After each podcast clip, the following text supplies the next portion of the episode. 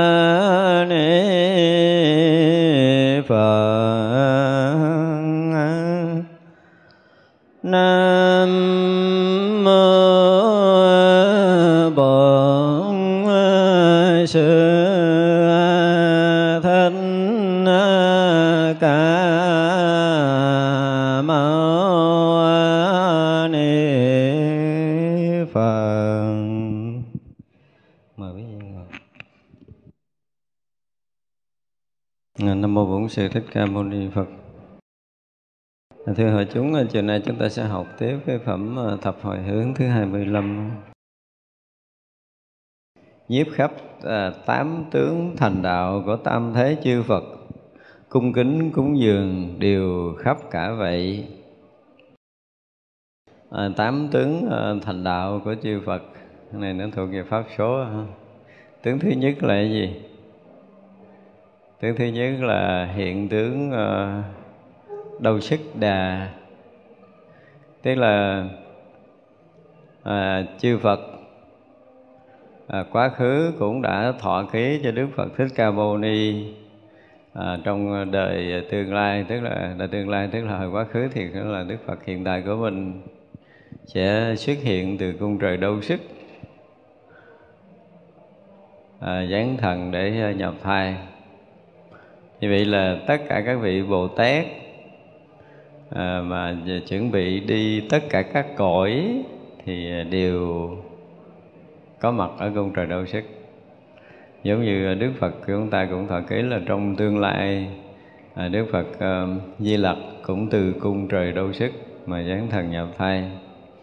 Thì bồ tát à, tên là hộ minh là xuống cõi ta bà của chúng ta để thành Đức Phật Thích Ca Mâu Ni thì cũng phải hiện cái tướng từ cung trời đâu sức. Nơi đó các vị à, đại Bồ Tát à, hội tụ. Đó mới là cái cảnh mà đại lạc của các vị đại Bồ Tát. Còn cảnh giới lạc nào khác thì mình không biết nhưng mà theo tất cả các kinh điển từ hệ thống kiểu thừa cho đến đại thừa đều công nhận là có cung trời đâu sức và nơi cung trời đô sức là có các vị đại bồ tát đang sinh hoạt tu tập và à, đi tất cả các cõi để à, thành phật. Tức là vị bồ tát cuối cùng nhất sanh bổ xứ tức là à, đời cuối mà đi tất cả các cõi thành phật đều xuất thân từ cung trời đô sức cho nên á, nếu như không phải xuất thân từ cung trời đô sức thì sẽ không hiện cái tướng thành đạo. Là cái thứ nhất mà chúng ta phải biết cho nên là hiện tướng thành đạo thì vị bồ tát nó phải xuất thân từ đó nhưng mà lúc mà từ cung trời đô sức mà để đi xuống nhân gian á thì à, gần như cũng không ai biết à, sau này đức phật thành phật thì đức phật mới kể lại hoặc là các vị đại bồ tát mới có thể biết được chuyện này. Thì đó là cái tướng ờ, thành đạo thứ nhất. Cái tướng thành đạo thứ hai á là à, hiện thành à, gì? Tượng vương sáu ngà. Thì uh, trong kinh kể lại là hoàng hậu ma gia nằm mộng thấy tượng dương sáu ngà uh, mang đó hoa sen báo và nhập vào thai của bà. Thì uh, nhập vào tử cung thì bà mang thai. Thì trong đêm mà bà mộng như vậy thì bà mời các vị chiêm tinh thì đoán mộng. Thì các vị nói là bà đã ờ, thọ thai một cái người ờ, một cái bậc tôn quý mà ờ, hàng triệu kiếp mới có thể mới có được một con người như vậy. Như vậy là nhìn tất cả các vị mà à, nhập thai đều báo được cái điềm lành. Và trong nhân gian của chúng ta cách đây mấy ngàn năm lịch sử chúng ta biết rồi thì gần như không ai có được cái điềm lành này chỉ có mình hoàng hậu Maya có được điều lệnh này thôi. Thì đó là điềm mà của một vị bồ tát từ cung trời đô sức hiện thân thành tượng vương sáu ngà rồi mang hoa sen bảo nhập vào thai của bà hoàng hậu ma gia đó là cái hiện cái tướng thứ hai. Hiện cái tướng thứ ba là hiện tướng đẳng sanh.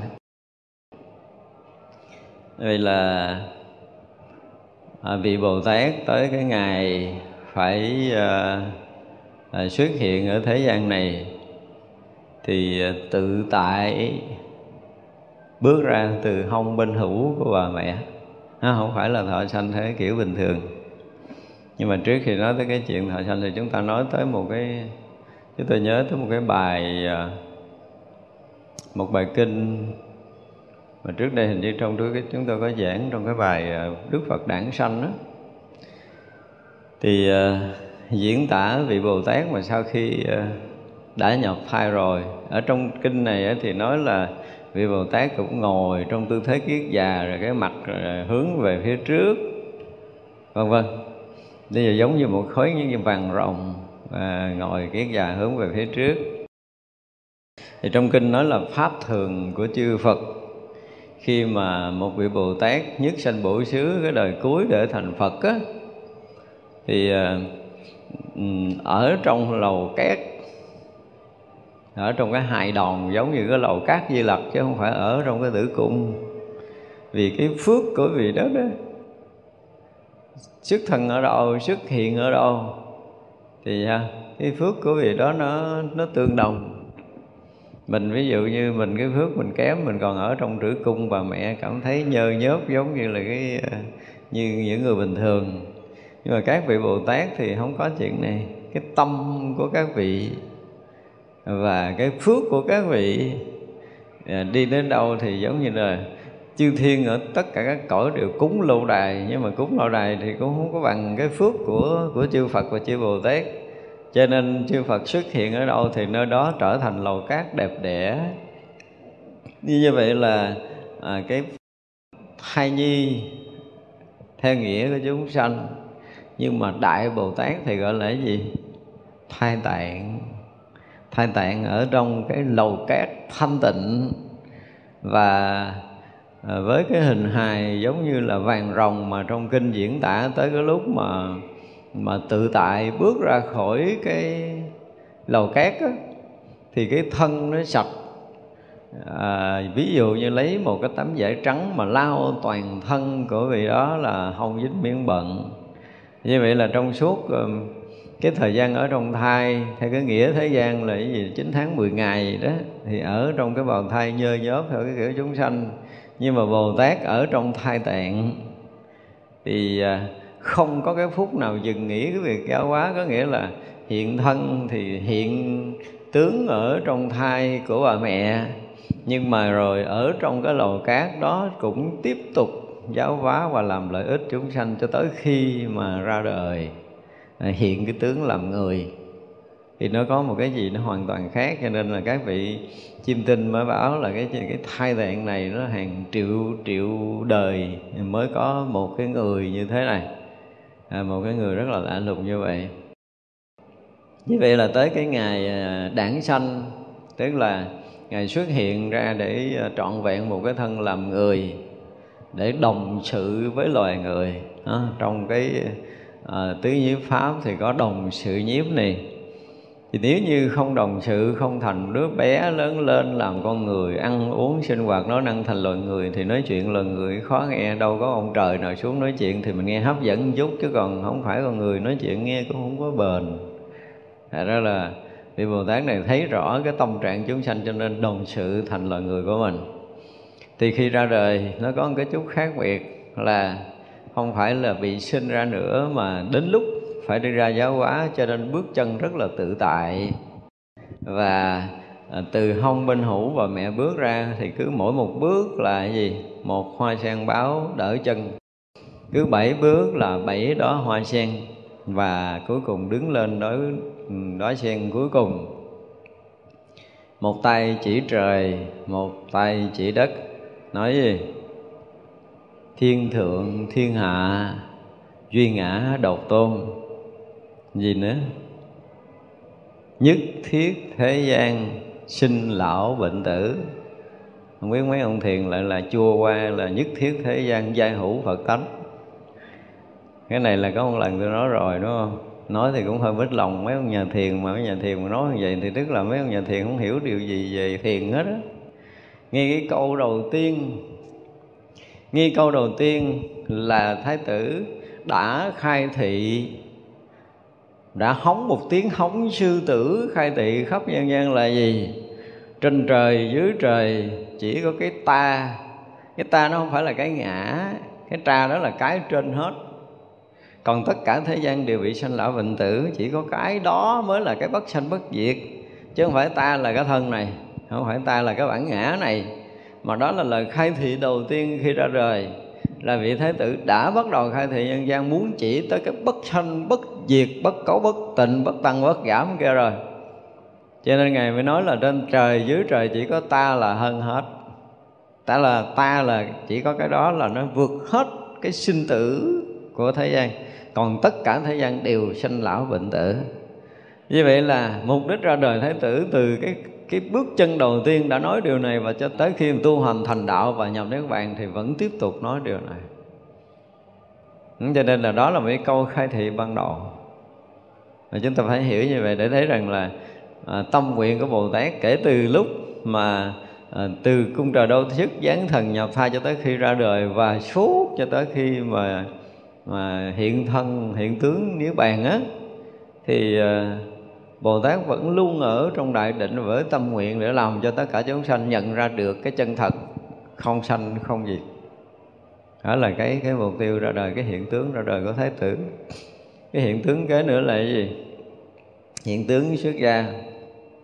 Ba đời mười phương tất cả chư Phật. À, trước cái phút thành Phật thể hiện cái tướng phải lìa thoát thế gian. À, xuất gia thì xuất gì? Thế tụng ra xuất phiền thở ra xuất tam giới ra và người nào mà đã đạt được ba cái nghĩa xuất gia này thì mới đủ cái tư cách mà nói chuyện xuất thế để cứu độ tất cả chúng sanh. Cho nên là ba đời mười phương tất cả chư Phật trước phút thành Phật cũng phải hiện cái tướng xuất gia này. Và truyền thống đó cho tới khi Đức Phật Thích Ca Mâu Ni vẫn chưa thay đổi và cho tới giờ phút này vẫn chưa thay đổi cho nên nữa là bây giờ vẫn có nhiều người cũng cũng cũng thuyết kinh giảng pháp mà không có hiện tướng xuất gia thì cái đó chúng ta phải coi lại là nó nó chưa có phù hợp. Đây chúng ta dùng cái từ là chưa có phù hợp với cái truyền thống của ba đời mười phương tất cả chư Phật. Chúng ta nên nhớ điều này. Không phù hợp thôi mình cũng dám nói chuyện khác. Chuyện đúng chuyện sai của họ thì để cho họ tự động là uh, sẽ sẽ có người sẽ biết điều này. Nhưng mà vấn đề là đối với chư Phật mười phương và chư Phật hiện tại đều phải xuất gia trước phút thành Phật. À, đây là điều để chúng ta phải thấy. Cho nên chúng ta đọc lại à, à pháp Võ đàn chúng ta thấy là sau khi mà cư sĩ họ lư đã ngộ đạo rồi và đã 15 năm sống ẩn dật để lánh nạn và trước khi lên tòa thuyết pháp thì sao? Cũng phải cạo tóc. Thể hiện một cái hình tướng xuất gia trước khi giáo hóa thì đó là cái truyền thống của chư Phật rồi. Và bất kể Đức Phật nào muốn xuất hiện ở đâu trước phút thành Phật phải hiện tướng xuất gia này. À, đây là truyền thống thôi không có thể bỏ qua được. Và chư Phật thì không trái với cái việc này. Hồi trước mình nói là à, một vị Phật mà muốn chứng thành quả Phật thì không phải tự nhiên mà phải từng bước ở trong thiền định và từng bước tu chứng rất rõ ràng từ đời này chứng bậc này đời kia chứng bậc kia cho tới khi chứng được thánh quả la hán rồi phải hành hạnh bồ tát phải độ bao nhiêu chúng sanh đó phải trải qua bao nhiêu cái cái hạnh gian trưng để đi khắp tam giới này độ tận chúng sanh với viên mãn cái đạo quả mới chứng thành phật quả. Như vậy là đã đắc thành à, quả phật thì đã trải qua vô lượng vô biên vô số kiếp đã hành hạnh bồ tát. Và trước khi đắc thành quả phật thì trước giờ mình nói là đã sao?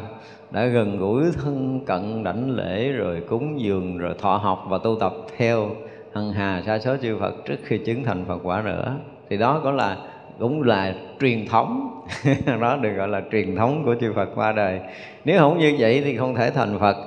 Và như vậy thì cái tướng mà hiện cái tướng xuất gia cũng là một trong những cái tướng mà truyền thống của ba đời mười phương tất cả chư Phật đây là điều mà chúng ta phải thấy. Ít ra thì phải phủi cái cái mái tóc này là cái gì? Phủi cái phiền não của thế gian trước cái đã. Để hiện một cái tướng tăng tướng để hiện tướng thoát tục thoát trần. Rồi mới thoát phiền não rồi mới thoát tam giới. Thì đó là một trong những cái tướng mà uh, của chư Phật. Tám tướng thành đạo chư Phật là phải có. Rồi một cái tướng nữa là tướng hàng ma. Thôi như vậy là trong kinh diễn tả, trong cái giai đoạn tu tập của Đức Phật thì phải hàng phục được ngũ ma. Ma thứ nhất là gì? Phiền não ma.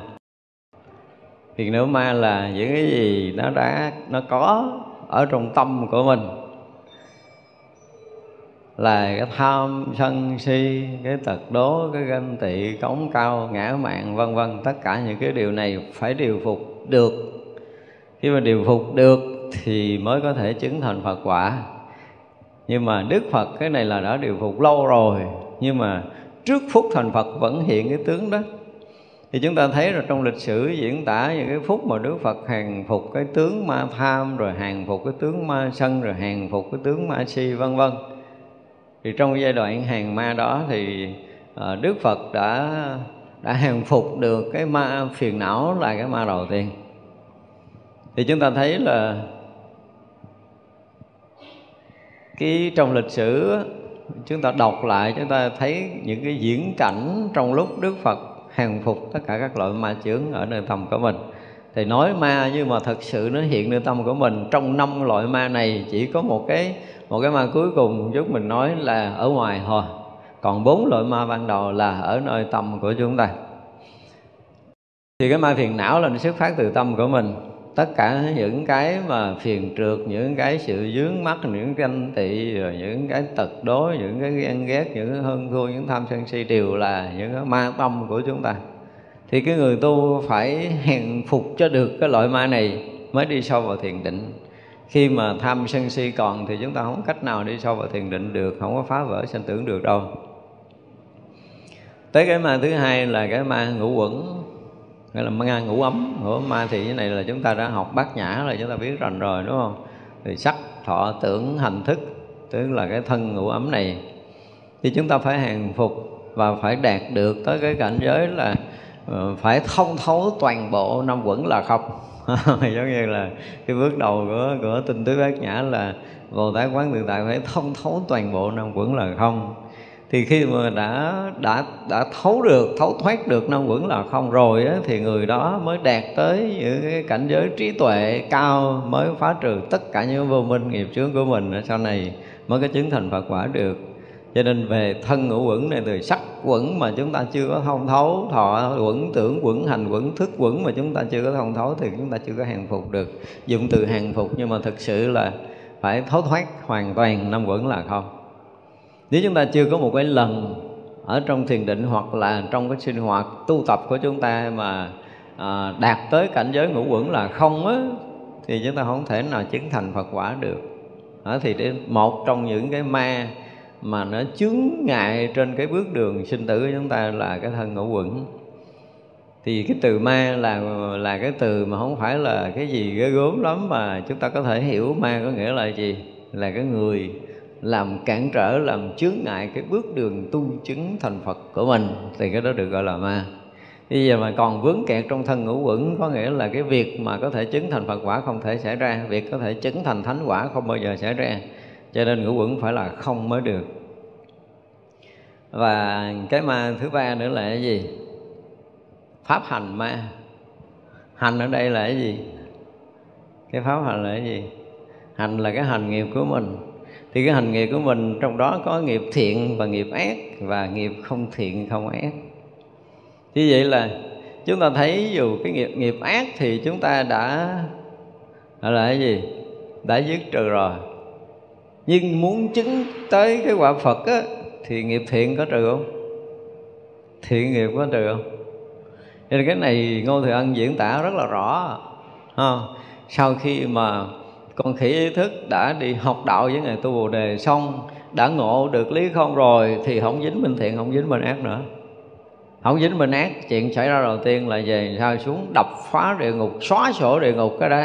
Tức là không bao giờ đi vào cả ba con đường ác. Và xong bắt đầu lên quậy thiên đường.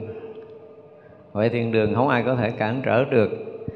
Tức là con đường thành phật thì có lướt ngang thiên đường nhưng mà đó không phải là chỗ lưu trú của mình. Tức là cái phước mình trong giai đoạn tu tập thì ngang trời và bắt đầu vượt hơn cõi trời. Nói dù bây giờ mình nói mình đang ở nhân gian như vậy nhưng mình dám nghĩ tới cái chuyện là mình ngang trời, cái phước ngang trời và làm thầy trời người sau khi đã ngộ đạo. Vì vậy mà ở cõi trời được xem là cõi, có những cái cõi được gọi là những cõi thiện. Nhưng mà có những cái cõi trời là phải bằng thiền định mới tới được mặc dù những cảnh giới thiền định của chư đại bồ tát đang ở cõi trời đâu sức, nhưng cũng phải không dướng mắt ở nơi đó. Và cái nghiệp không thiện không ác có nghĩa là gì? Hồi trước mình có nói rồi, đúng không?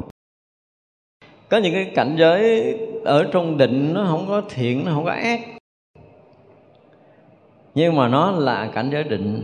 Là nếu kẹt trong đó thì chúng ta không tiến được. Rồi trong ba bảy phẩm tự đạo chúng ta thấy có cái gì? À, có cái cái cái xả không? Ví dụ giống như là trong tứ thiền phải có xả niệm thanh định. Thì bây giờ chúng ta phải xả được cái cảnh giới đang định đó thì mới vượt lên một bậc. Thì với trí tuệ của một cái người đang ở trong thiền định thấy rằng cái cảnh giới thiền định này chưa thực sự phải là chánh định của Phật thì chúng ta phải tiếp tục xả cảnh định này để bước tới những cảnh khác. Thì cái này cái này nó không phải là thiện mà nó không phải là ác không phải thiện, không phải ác, không có nghĩa là nó nó là cái gì nó trơ đâu mà là những cảnh giới sâu của thiền định nó họ nằm ngoài cả thiện ác thì chúng ta sẽ không dướng mắt trong đó, chúng ta phải hàng phục được tất cả những cảnh giới định đó giống như trong cái cái bài ờ, bài kinh mà chúng ta học trong trung bộ gì, khiếp đảm và sợ hãi đúng không thì sau khi mà đã xả niệm thanh tịnh rồi, thì Đức Phật hướng về quá khứ, chứng được túc mạng minh đúng không? Hướng về tương lai, thấy được thiên nhãn minh và bắt đầu hướng về lậu tận. Hướng về lậu tận đấy, chứng, trước khi chứng quả Phật là Đức Phật hướng về lậu tận. Như vậy là cũng phải vượt qua giữa cảnh giới thiền định. Mà cảnh giới thiền định này nó không phải là thiện, nó không phải là ác, mà là những cảnh giới sâu của thiền định. Nó gọi là pháp hành ma cái ma thứ tư là tử diệt ma. Bây giờ mình có chết không? Có tất cả chúng sanh muôn loài như đức phật nói nãy rồi mà thế nhất thiết sẽ lay thế gian là sanh lão bệnh tử. Không, không ai thoát khỏi điều này. Như vậy là tất cả chúng sanh dù ở cõi người hay là ở cõi trời vẫn phải bị sanh tử. Và cái sanh tử này cho tới khi mà người nào diệt trừ được khi lậu hoặc vô minh thì mới hết sinh tử. Thì Đức Phật trước khi chứng được á, gọi là Phật quả thì Đức Phật phải làm sao? Nếu mà nói theo cái chiều à, à, của 12 nhân viên thì à, à, cái lão không à, lão lão tử được diệt. Rồi tới cái sinh diệt à, diệt cái sinh diệt rồi tới cái gì? Diệt cái hữu diệt cái hữu rồi diệt cái thủ diệt cái thủ diệt cái ái diệt ái diệt cái thọ diệt thọ diệt cái xúc diệt cái xúc thì diệt lục nhập diện lục nhập rồi là diện cái gì nữa? Danh sắc diện sắc diệt thức diện thức, diệt thọ diệt thọ rồi mới diệt vô minh. Thì khi nào mà theo cái chiều hoàn diệt nó phải diệt sạch cái vô minh thì mới diệt được cái ma thứ tư này, là tử diệt ma. Thì khi nào mà nếu như chúng ta còn sinh tử, tức là còn bị vướng ở trong 12 nhân duyên chúng ta chưa phá sạch được á thì cái tử diệt ma này chúng ta chưa phá được. Thì Đức Phật cũng phải hiện cái tướng này à. hiện tướng này cách rõ ràng trong cái tướng thành đạo là cái chuyện này sẽ xảy ra nơi tâm của Đức Phật, là trong 12 nhân duyên là Đức Phật sẽ thấu thoát một cách rất rõ ràng, không còn bị lầm lẫn trong cái ờ, cái bất kỳ một cái sinh tử nào. Và cái vô minh lầm lạc xem như được xóa trừ. Thì gọi là tử diệt ma. Và cái cuối cùng là thiên ma thiên ma, anh này mới là anh ở ngoài nè. Cái anh thiên ma này là ở trong kinh diễn tả là cái ờ, cái cõi trời tha hóa tự tại. Cõi trời tha hóa tự tại là cõi trời thứ sáu trong cái cái tầng trời lục giới, ở dục giới của mình. Thì tầng trời thứ sáu nó là tầng trời cao nhất. Và ảnh được ờ, ở cõi trời này được có ba cái điều. Thứ nhất là gì? Là sắc đẹp cái thứ hai là tuổi thọ lâu dài. À, và cái thứ ba là cái dục lạc cái vui sướng không thể nào tính kể được. Đó là cái thứ nhất. Cái thứ hai tuổi thọ của ở cõi trời này tính tới khoảng 10 hình như 16 ngàn năm tuổi thọ là phải. Đó là một ngày một đêm ở trên đó là bằng 160 ngàn ngày gì của mình ở dưới này. Tức là tuổi thọ so với cõi nhân gian của chúng ta là nó dài hơn tuổi thọ của mình nhưng mà các vị ở cõi trời này nó có một cái gì? Cái thứ nhất đó là à, nói về dục lạc của thiên tử nam và thiên tử nữ. Và họ à, gọi là có nghiệp với nhau có nghiệp với nhau. Thì hai người chỉ nhìn nhau thôi là tự động thọ thai. Không có làm gì hết chỉ nhìn nhau là tự động thọ thai và tới ngày mà thiên tử con sinh ra là sinh ra đầu gối của bà mẹ. À, và xuất hiện ở đầu gối bà mẹ xong là có đầy đủ cái tướng đó, gọi là cái gì cái hình dáng nó tương đương một đứa bé 10 tuổi ở cõi của mình. Có đầy đủ y phục đầy đủ sắc viện và đi đứng tự tại ở trong cõi đời đó. Tiếng là cõi đời tha hóa tự tại mà. Cái tự tại tha hóa đó là gì? Tức là ở cõi trời này là khi người ta biến hiện được cái gì thì cõi đời này được tương đồng với đó. Ví dụ như mình biến hiện được cái cung uh, cái lâu đài để người khác ở thì cái người cõi trời tha quá tự tại tự tác ý không có lâu đài giống như mình. Mình biến hiện được y phục đẹp cái máy ảnh cũng có y phục đẹp giống như mình. Mình có được cái à, bát báo để đựng thức ăn quý cái mấy chả nó cũng có nữa. Gọi là tha quá tự tại. Chả nữa tức là thế gian muốn có cái gì là cho có cái đó ngay cái dục nhiễm mình giống như mình mình dục nhiễm thì nó khác kia, chỉ cần tác dụng cái là tự nhiên có ông trời con. Và ông trời con được sanh ra thì có có sức tự tại để thọ hưởng cái dục nhiễm, những cái gì mà đẹp, những cái gì mà quý ở cõi trời dục. Và ở đâu tác ý mà hiện có thì ở đây mấy không có. Gọi là tha hóa tự tại thiên như vậy là thọ hưởng những cái gì mà vui sướng nhất. Nhưng mà lại có một cái điều rất là tức cười là à, thực sự thì dùng cái từ là cản trở thì không phải đâu. Các vị mà có cái phước để có thể hưởng thụ được tất cả những cái dục lạc những cái gì mà quý những cái biến hiện của người khác ra là cái người này được hưởng á thì không phải là người tầm thường mà có thể làm được điều này. Tại ra trên bước đường công phu của mình Mình đạt được những cảnh giới thiền định Những cái sự an lạc Mấy cái vị này à, muốn hưởng ké. Và cái thứ hai là gì? Để xem coi cái mức độ thiền định và an lạc của mình Nó đạt được, tới đâu nó có vững vàng chưa? Và các vị cũng muốn thử lửa mình. Thành ra là cỡ mình thì chư thiên gọi là gì? Thiên ma chưa phá đâu. Cỡ mình là nói cái phiền não ma là mình đủ chết rồi, mình đâu có ra được đâu, tới cái thiên ma. Thật ra là có nhiều người nói tôi tu, tôi bị thiên ma phá tôi nói không có rảnh đâu, mấy ông chưa có tới, mấy em chưa có cái vé để mua được tới thiên ma phá mình. Thiên ma phá mình là gây gớm lắm.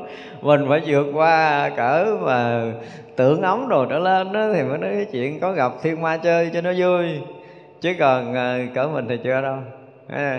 Cho nên những cái thiền định ở mức độ nào thì thiên ma mới thấy dòm ngó mình chứ còn bình thường là chúng ta không bao giờ gặp.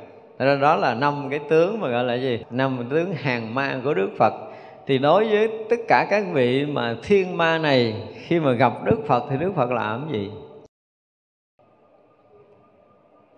Nếu mà làm gì? Hơn thua. Á có. Đức phật thì không có nói chuyện hơn thua. Thứ nhất là cái đức từ bi của đức phật lớn quá. Thứ hai là cái thiền định đức phật vững quá thứ ba là cái ba la mật của đức phật cao quá. Do đức phật đã trải qua hàng hà xa số kiếp, rồi trì giới, rồi bố thí, rồi thiền định, rồi trí tuệ là nó ở cái tầng cao. Cho nên thiên ma có tới rồi thấy khiếp đảm quá, thôi lại để cầu xin làm đệ tử chứ không cần làm gì thêm đâu. Ra là trước cái vốn thành đạo của đức phật là chư thiên chỉ tới và thấy năng lực thiền định, cái trí tuệ của đức phật lớn quá, cái lòng từ đức phật lớn quá, không có đủ sức để có thể khoái khóa đức phật. Cỡ mình là tha quá tự tại chỉ cần là từ xa thổi phụ cái thôi là mình xác định mất tiêu rồi. Chứ không cần lại gần mình đâu. Thế mình chưa có cái lực gì có thể chịu nổi với cái cõi trời tha hóa tự tại. Mấy ông có thể đó là người ta hiểu biến hiện cái gì thì mấy ông có thể có được cái đó. Có nghĩa là lấy được cái công đức, lấy được cái phước đức, lấy được cái thọ hưởng, cái an lạc thanh tịnh của chính mình để gây mất đi cái an lạc thanh tịnh mình đang có ví dụ mình đang thiền định rất là an lạc nó hiện ra một cảnh giới thanh tịnh nó mới ảnh hết để xài. À, mình mất mình rối tâm mình lên. Thì đó là một cái dạng mà thiên ma không có phải vừa. Mình đang thiền định mà mình tự nhiên mất thiền định liền ngay tại chỗ.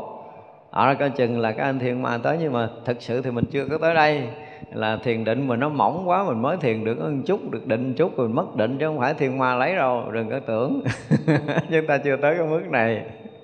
Đó là ra là Ờ, à, đi nếu mà tới đến các vị đại bồ tát cũng như đức phật mà nhất là đức phật thì mấy cái chuyện này thì không có làm gì đức phật được. Thì đến là khi mà thấy mà cái cảnh giới mà thanh tịnh ở trong thiền định đức phật thì à, thiên ma không biết tới. Đạt tới những cái cảnh giới cao thì thiên ma chịu không nổi đâu. Ví dụ như qua tới mà và những cái định mà vượt qua cái tầng trời sắc giới rồi là thiên, thiên ma hết dối tới rồi. Ấy anh này ở ngang cõi trời dục giới và cõi trời này được diễn tả giống như ở trên cái lớp mây dày cao và cũng ngang ngửa với cõi trời đau lợi, nhưng mà thuộc về dục giới. Thì những cái định của những người đã vượt qua cánh trời sắc giới và vô sắc giới thì thiên ma này cũng không có động tới được, không có đủ sức để phá. Thì ngoài cái tướng ờ, hàng ma ra, tới cái tướng kế nữa là cái gì? Hiện cái tướng thành đạo.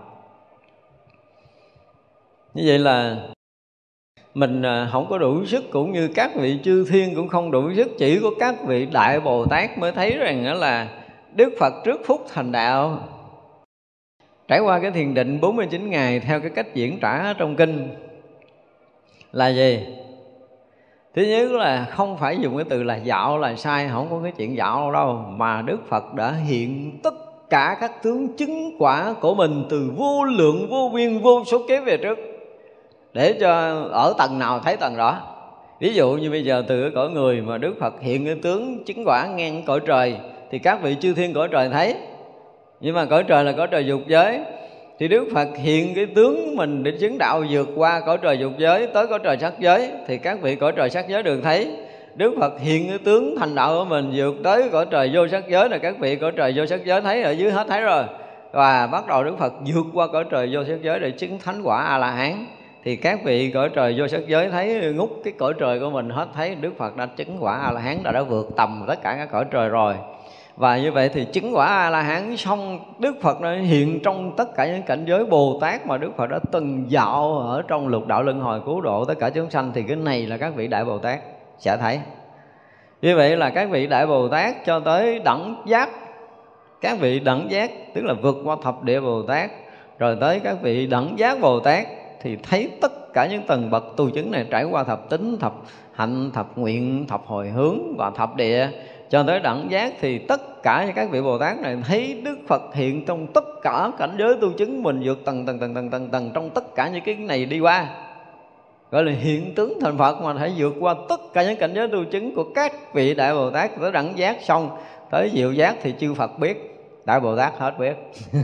Như vậy là trong cái lúc mà thành đạo của Đức Phật, không ai có thể đủ sức để diễn tả cái cách này. Và từ xưa giờ nói là cái tướng thành đạo Đức Phật thì không phải là, không phải là đức phật dạo, mà đức phật hiện tướng thành đạo. Hiện tướng thành đạo không phải hiện không một cái tướng gọi là phật định trong cảnh giới của phật, mà là hiện từ cái cõi thấp nhất và vượt, tức là từ cái chỗ nguyên sơ đi vào sinh tử này thì Đức Phật hiện cái tướng đó ra là đã dạo trong sinh tử bao nhiêu vô số kiếp rồi bắt đầu hướng đến cái chuyện tu tập và chứng từng quả một, từng địa vị một và, và, và, và, và cho tới đẳng giác cho tới diệu giác thành Phật. Bao nhiêu tướng đó đều hiện trong cái tướng thành đạo của Đức Phật. Để tất cả chư đại Bồ Tát khắp thập phương thế giới này đều thấy là người này đã vượt tầng của mình chứ không phải là chuyện mù mờ không phải chuyện mù mờ. Mà hồi trước mình nói ví dụ Đức Phật đã diễn tả trong cái bài kinh đó nói Đức Phật đã hướng tới à, cái lộ tận thì Đức Phật à, chứng được Phật quả. Nghe thì nó đơn giản như vậy tại kinh Nguyên Thủy không có nói nhiều. Nhưng mà nói tới kinh Đại Thừa là chúng ta phải nói nhiều phải trải qua tất cả những tầng bậc của chư Đại Bồ Tát. Như vậy là hiện tướng thành đạo là hiện tất cả những cái quả vị tu chứng những cái tầng bậc tu chứng nhưng mà nói như vậy, chúng ta nói dài dòng, chứ thực sự thì không có lâu. Không có lâu, trong khải móng tay đức phật đã hiện tất cả các tướng này rồi. Tại vì sao? Đã hiện được cái gì? Đã điều phục được cái gì? Phiền não ma rồi, được ngủ ấm ma rồi, được hành diệt ma rồi. Bây giờ là tướng thành đạo, tất cả những kia diệt hết rồi, xong hết rồi, thì bây giờ phải hiện cái tướng thành đạo. Và hiện tướng thành đạo thì không có cái bước nào mà đức phật không từng trải qua. Một lần hoặc là nhiều lần nhiều lần nữa, chứ không phải là một lần. Ví dụ sơ thiền thì đức phật đừng trải qua nhiều lần sơ thiền của một đời này qua đời kia, cũng phải lướt qua lướt trại, xong xuôi. Nhưng mà tới phút thành phật thì chỉ hiện một lần tất cả cảnh giới tu chứng đó ra. Gọi là hiện cái tướng thành đạo chứ chứ không thôi là các vị ở chư thiên nói mà đó, tôi đâu thấy ông tu hơn tôi, cái cảnh giới của tôi tôi thiền định, tôi tới đây đâu thấy ông đi qua đâu. Đó mà đâu có vụ cãi không có chuyện cãi cọ đó. Khỏi cần phải cãi cọ, khỏi cần phải lý lượng, mà trong phút thành đạo là phải trải suốt những cái này.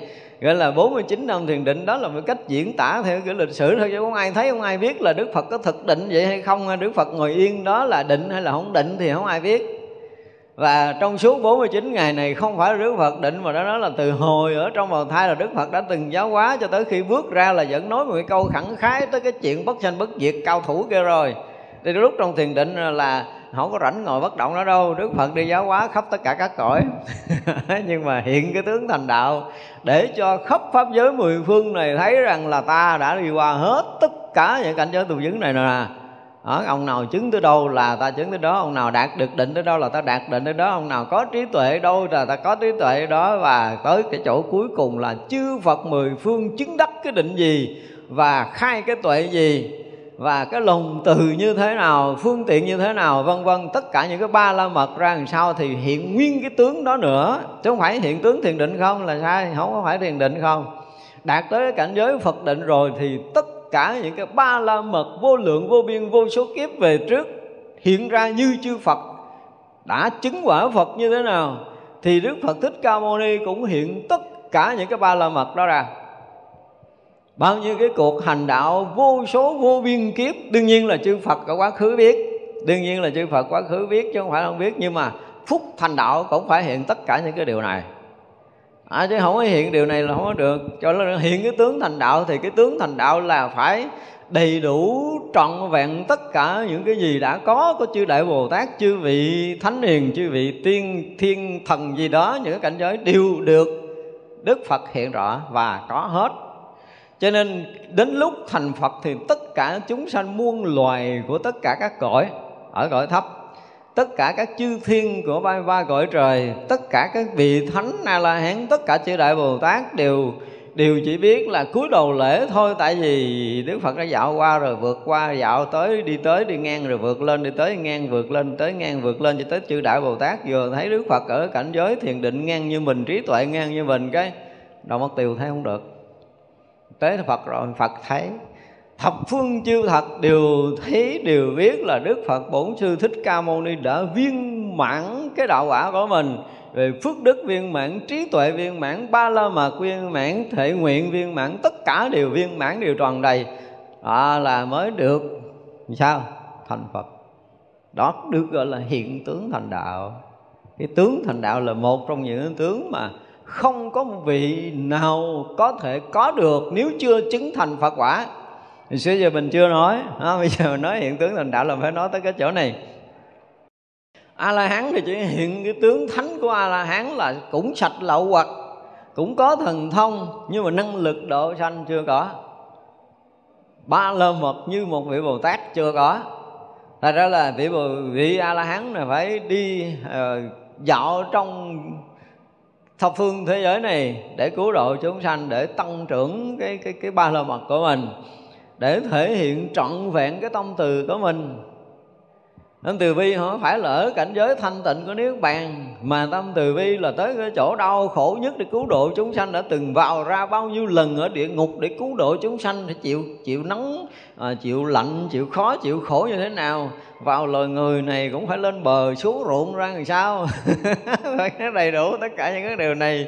Cho nên đến khi mà Đức Phật hiện cái tướng thành đạo á là hiện trọn vẹn. Những cái gì đã trải qua trong vô lượng, vô số, vô biên, những cái kiếp mà chưa thành đạo, tức là những cái kiếp sanh tử của mình, cho tới những cái kiếp bắt đầu tu chứng, từng bước một, từng bước một, từng bước một là không thừa sót bất kỳ một quả vị tu chứng nào.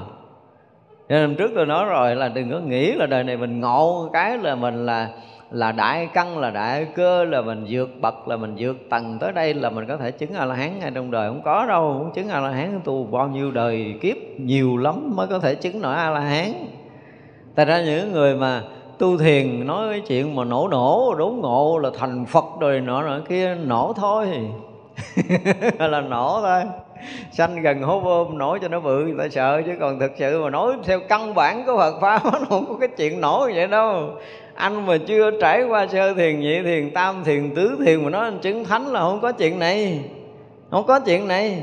Điều này là cái điều chắc thật, không có chứng quả tu đầu hoàng, tư đà hàm, a na hàm thì không thể chứng quả a la hán.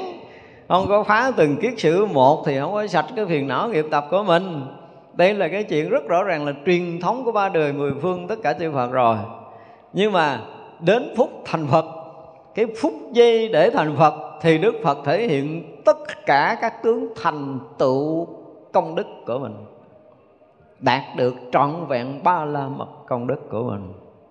Gọi là mới gọi là hiện cái tướng thành đạo nha, gọi là hiện tướng thành đạo. Để cõi nào cũng có thể thấy. Tức là thiên chủ của tất cả các cõi đều phải thấy, phải biết cái cảnh giới của chư Phật đi qua trước phút Đức Phật thành Phật á và các vị A La Hán cũng phải thấy, các vị Bồ Tát cũng phải thấy. Thấy hết. Và rõ ràng Đức Phật tới đó đi qua tự tại, tới đó đi qua tự tại, tới đó đi qua tự tại. Tự tại tự tại tự tại. Tự tại tới mức mà cái đường hút ngàn trời xanh không ai có thể thấy biết được. Thì chiêu Phật mười phương thì thấy thì phút đó là là cảnh giới của Đức Phật. Bổn Sư Thích Ca Mâu Ni dung thông với tất cả cảnh giới của chư Phật khắp mười phương pháp giới này không có hề có bất kỳ một cái sự sai biệt nào năng lực trí tuệ và thiền định cũng không hề có sự sai biệt nào. Ba la mật cũng không hề có sự sai biệt nào. Từ bi cũng không hề sai biệt nào. Và tất cả phương tiện cứu độ chúng sanh cũng không có hề sai biệt nào. Và những cái mà khó khổ trải qua trong trăm dạng muôn ngàn kiếp về trước cũng không hề có bất kỳ một cái sự sai biệt nào. Cái này không phải sự lặp lại. Nhưng mà gần như là vị nào mà tới quả vị phật đều phải trải qua những cái này nếu mà không được như vậy thì không được gọi là hiện tướng thành phật đâu ví dụ như mình bây giờ muốn chứng minh cho một người khác biết là là tôi ờ, tốt nghiệp ờ, tiến sĩ thì phải lấy bằng tốt nghiệp cấp 1, bằng tốt nghiệp cấp 2, bằng tốt nghiệp cấp 3, bằng tốt nghiệp rồi thạc sĩ, rồi phó tiến sĩ, rồi mới tiến sĩ là bao nhiêu cái bằng đó là tôi trình bày cho anh thấy là tôi trải qua như vậy nè. tôi mới được tiến sĩ. À, nhưng mà trong cảnh giới tâm linh nó cũng giống như vậy đó đấy tình như vậy. Cho nên là hiện tướng thành phật là chúng ta phải hiểu tới cái tướng này chứ nếu không đó là chúng ta hiểu cái kiểu mơ màng từ trước giờ là nói tới cái hiện tướng thành phật thì rất là nhiều người mơ màng cái này và cũng chẳng hiểu là đức phật hiện cái tướng gì. Và như vậy là đến cái chỗ cuối cùng dung thông với tất cả chư Phật ở mười phương pháp giới này là hiện trọn vẹn cái tướng thành Phật của mình và khi hiện trọn vẹn cái tướng thành Phật rồi á cái tướng thành đạo rồi á thì ờ, Đức Phật nó thấy cái chỗ mình nó quá đi. Nó vượt quá vượt quá tại vì vượt ngoài tam giới nó vượt ngoài cái trí chứng của chư đại bồ tát nữa. Này nói thằng nào hiểu đây ta? Lúc đầu đức phật cũng suy nghĩ rồi, nghĩ ngơi cho rồi đi tại vì giờ cái chỗ này nói đứa nào hiểu đương nhiên là bồ tát mười phương cũng có, thì sự bồ tát có thể hiểu được ít phần, nhưng mà dưới các vị đại bồ tát thì cũng rất là khó người mà có thể hiểu được cảnh giới trung chứng của chư phật cho nên là lúc đầu chư phật định là không có phải nghỉ ngơi nhưng mà chư thiên ba lần thưa thỉnh, Đức Phật dùng cái trí của mình để quán sát chư Phật mười phương thì gần như tất cả chư Phật mười phương đều dùng phương tiện để giáo hóa cho ông dành. Thì Đức Phật lại bắt đầu à, khởi cái từ tâm của mình, khởi phương tiện của mình, bắt đầu giáo hóa. Thì tướng kế tiếp là gì? Tướng chuyển pháp luân. Và tướng chuyển pháp luân thì chúng ta thấy rõ ràng là Đức Phật chuyển pháp luân gì bài à, tứ đế đầu tiên đúng không ba thời chuyển pháp luân là gì vậy thì nói pháp số mà nói là thị chuyển Ờ, khuyến chuyển và và chứng chuyển. Cho nên chúng ta thấy là, ở như mình làm ba bánh xe 12 câm rõ ràng, nó không có giống mấy cái bánh xe các cái nơi khác, các cái chùa khác. Thì chuyển, rồi mỗi một lần chuyển tứ đế là ba lần chuyển là 12 câm chứ không phải bánh xe tám câm giống như các nơi khác là bác chánh đạo. Một cái chỗ khác nó, bác chánh đạo nó cũng giống giống bác quái. Rồi mình bác quái có đông phương không phải. Đạo phật nó có một cái riêng tức là muốn nói tới bánh xe chuyển pháp lưng là phải nói ba thời chuyển pháp lưng là thị chuyển khuyến chuyển và chứng chuyển. Mỗi lần chuyển là tứ đế cho nên mình làm 12 công cho nên đó là cái ý nghĩa của mấy bánh xe mình đang làm. Như vậy là thời pháp đầu tiên của đức phật nói về tứ đế. Và nói tứ đế như mình nói không phải là bây giờ là đây là khổ đây là nguyên nhân của khổ đây là diệt à, đây là đạo. Thì phải tu bằng đạo đế để diệt được cái khổ đế để chứng được cái gì? Cái việc đấy không phải như vậy. Nếu nói như vậy thì uh, trong thời pháp đầu tiên không có người nào chứng thánh quả cả. Mà ngay thời thuyết pháp đầu tiên trong năm anh em kỳ dường như đã có chứng thánh quả a la hán đúng không? Như vậy là đức phật nói rất là rõ về cái khổ. Mà cái khổ này nguyên nhân từ đâu đúng không? Thì đó là cái hiện tướng của gì của thế gian. Đức Phật nói rõ là cảnh giới hiện hữu của Niết Bàn đang hiện có. Chứ không phải Niết Bàn đợi tu rồi mới có. Niết Bàn không phải là cái tu mới được. Đức Phật nói rất là rõ ràng là Anh này khổ nè, nguyên nhân dẫn tới khổ nè. Anh này Niết Bàn nhưng mà Niết Bàn này không phải là nguyên nhân dẫn tới Niết Bàn đâu á. Đạo đế không phải là nguyên nhân dẫn tới Niết Bàn Mà diệt đế nó chính là Niết Bàn rồi. Cho nên người nào mà không nhận rõ được cái diệt đế mới tu đạo đế và khi mà đã nhận rõ được việc đế là đã có chánh kiến chánh tư duy chánh ngữ chánh nghiệp chánh mạng chánh tinh tấn chánh niệm chánh định. Thế là trong niết bàn nó có đủ cái này. Cho nên bát chánh đạo là tám cái điều kiện cần và yếu khi mà một người đã chứng quả niết bàn. Thì đã, người đã thấy đầy đủ chánh kiến thì người đó mới có thể thấy được chân lý. Thì vậy là đức phật khai thị cho năm anh em kiều rằng như cảnh giới tuyệt vời của nước bàn hiện có bằng cái thấy nhìn một niệm giống như hôm nay mình nói đúng không? Một niệm hiện ra là thấy cái niệm hiện ra thấy được cái tập khởi của nó thấy được cái diệt tận của nó. Và như vậy thì trong pháp hội ờ, năm người đầu tiên được đức phật thuyết đó là rõ ràng là năm người đầu tiên đó là chúng ta phải nói lại một điều là gì? Hiện cái tướng chuyển pháp lưng ở cái nhân gian. À, nói rõ nha là là thời pháp đầu tiên của Đức Phật thuyết ở cõi thế gian.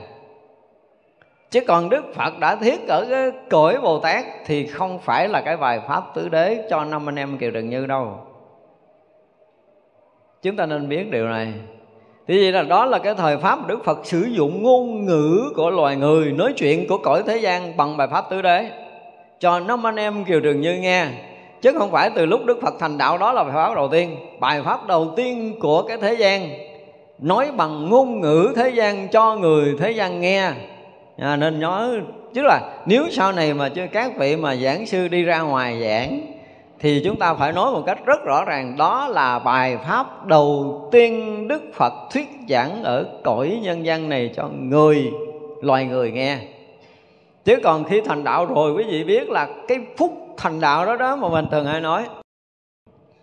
Ngay cái phút mà đức phật đã hiện cái tướng thành phật, thì vô lượng, vô biên, vô số chư đại bồ tát, khi mà đức phật đã lướt ngang cái tướng của đẳng giác á, thì cùng lúc đó hằng hà sa số chư vị bồ tát ở đẳng giác được đức phật nâng tầm khai thị để có thể chứng phật quả một lượt với đức phật nữa chứ không phải đơn giản là đức phật thành phật một lượt đâu, tại vì tới đẳng giác là gần như ngang, gần bằng với đức phật rồi.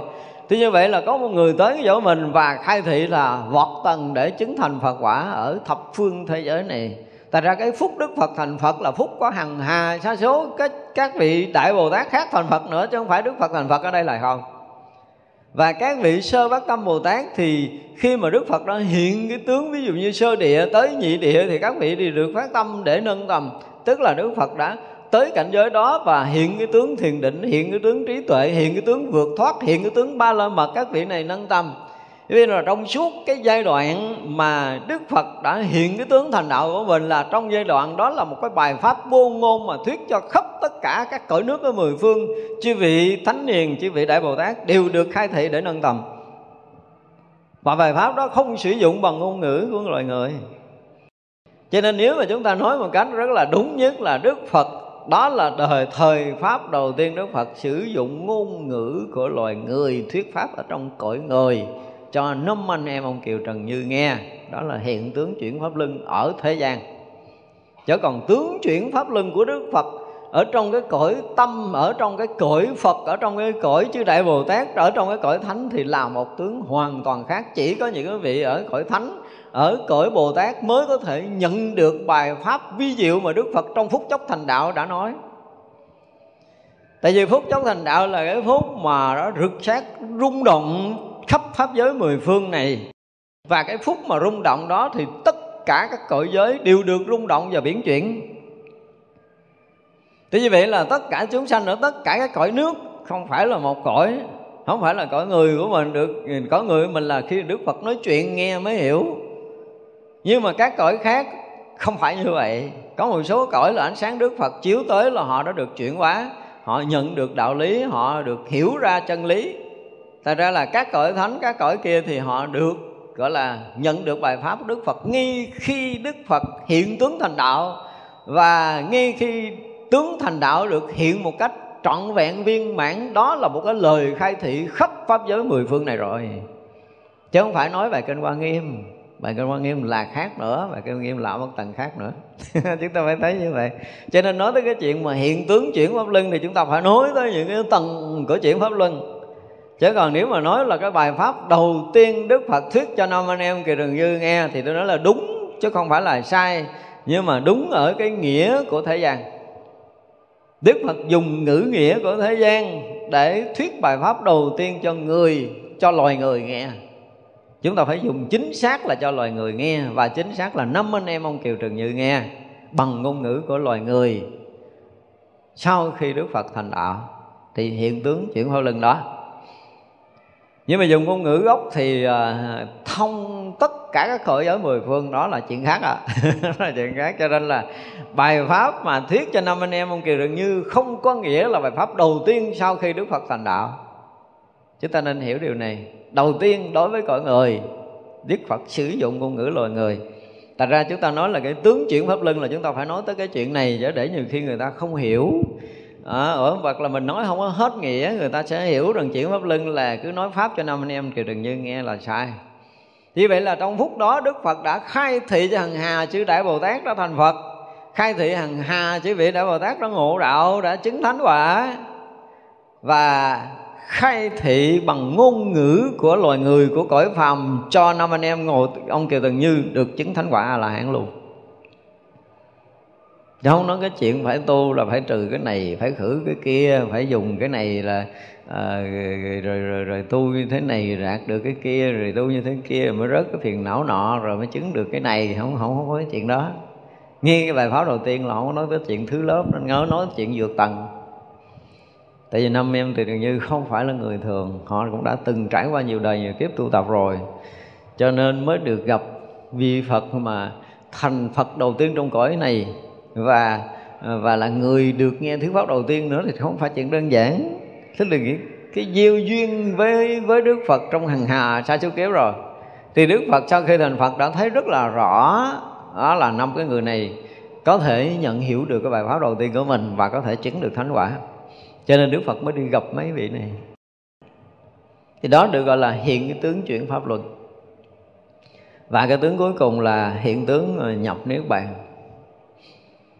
Thì chúng ta thấy là trong lịch sử ghi là sao? Trước phút nhập niết bàn thì đức phật à, là sao? Thiên ma ba tuần hiện ra trước đó ba tháng rồi đảnh lễ thưa đức thế tôn là cái thọ mạng của của ngài ờ, à, xuống nhận cái thân này hết rồi. Giờ bỏ thân này đi thì hứa là nhận 80 năm thôi. Đức phật cũng giữ lời ừ. Ừ xong rồi đức phật quay ra nên đức phật nói là nè cái người mà các vị thánh đệ tử của ta cũng như là ta những người mà đã, đã tu chứng tứ như ý túc á, thì có thể kéo dài tuổi thọ từ trăm năm ngàn năm cho tới hàng hà xa số năm đó anh em à nó dạ mô phật bạch thế tôn con nghe à nó không có nói câu nào nữa đức phật ngồi chờ. À, anh em ơi ba tháng nữa tao nhập niết bàn đó con. Nó dạ mô phật bạch thế tôn con nghe à nghe chứ không phải không nghe hiểu chứ không phải không hiểu nhưng mà không biết gì khác ngoài cái chuyện là đức phật nói anh em à những người mà nó chứng ờ, tứ như ý túc thì có thể kéo dài tuổi thọ từ trăm năm ngàn năm cho tới hàng hà xa số kiếp không thể uh, bỏ thân mạng cũng được đó anh em nhưng mà thiên ma ba tầng nó báo ta là ta còn ba tháng nữa ta đã hứa nhập niết bàn rồi đó anh em Ờ, dạ bà thế tôn con nghe hả? Đức phật lại là thứ ba. Cũng bà thế tôn con nghe hả? Ta đức phật nói vậy thôi đâu có thằng nào đảnh lễ xin ta kéo dài tuổi thọ. Buộc là đức phật phải tới một cái đền để đức phật xả thọ mạng. Thì trong lịch sử nhân loại mình đã nói đây là nhiều lần rồi đúng không? Một người mà đã xả bỏ thọ mạng, mà vẫn còn kéo dài ba tháng, thì không có trong lịch sử nhân loại loài người. Đây là cái mà chúng ta phải biết về đức phật. Xả bỏ thọ mạng trước 3 tháng mới nhập niết bàn nha. Chúng ta phải hiểu được điều này. Thì không bao giờ có. Chưa từng có. Ai mà thọ xả, chưa kịp xả là nó đã sụm mất tiêu rồi.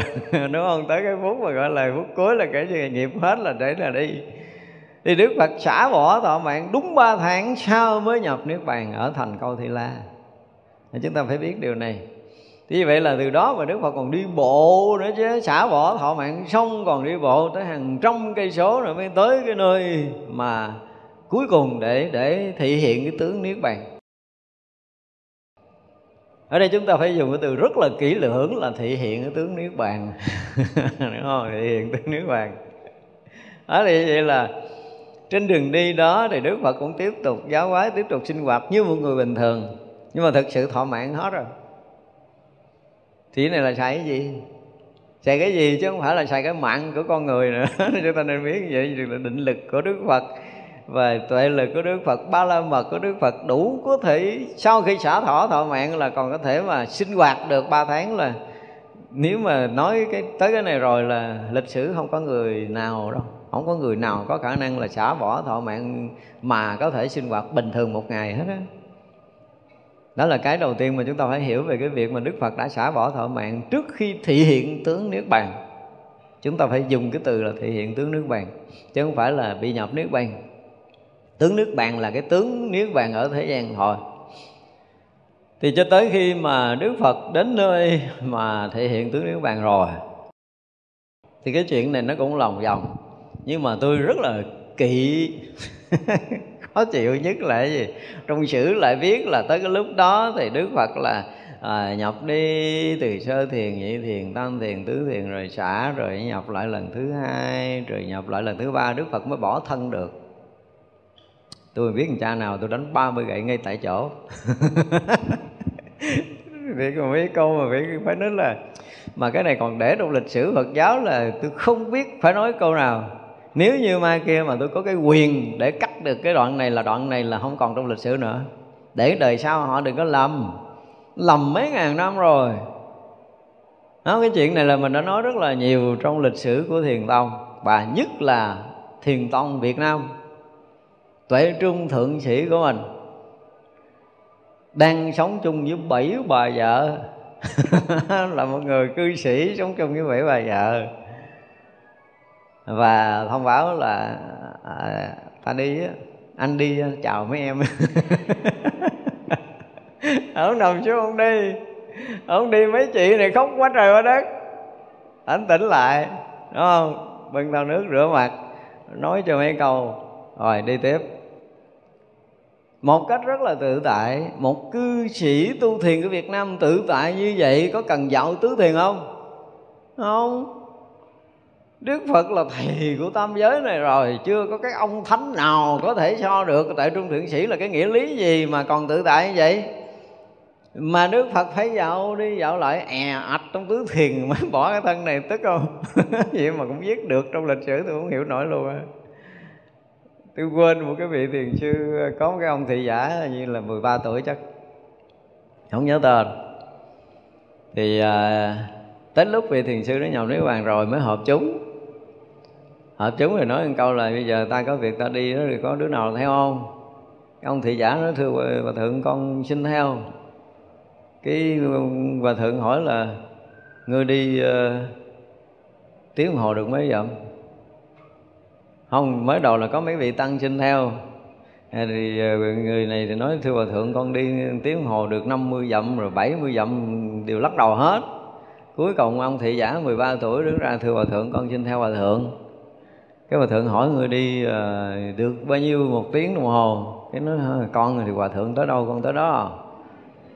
À, vậy được á đi nha con cái à, lên hòa thượng tịch. Thị giả mô phật con xin theo ông tịch luôn. Nói chuyện thị giả không nói chuyện hòa thượng. Vừa nói là hòa thượng đi tới đâu con đi tới đó. Hòa thượng đi cái mô phật con đi theo cái tịch à. Thì vậy là sao chưa thôi bây giờ nói tới cái thời đức phật nè. Mấy vị ni cái thời đức phật chứng thánh quả a hạn sau khi hay tin đức phật nhập nước bàn, là mấy vị ni không chứng kiến nổi cái chuyện đức phật nhập nước bàn, xin đức phật đi trước, đúng không? Ngồi cái già đi cái rẹt 500 vị ni đi luôn.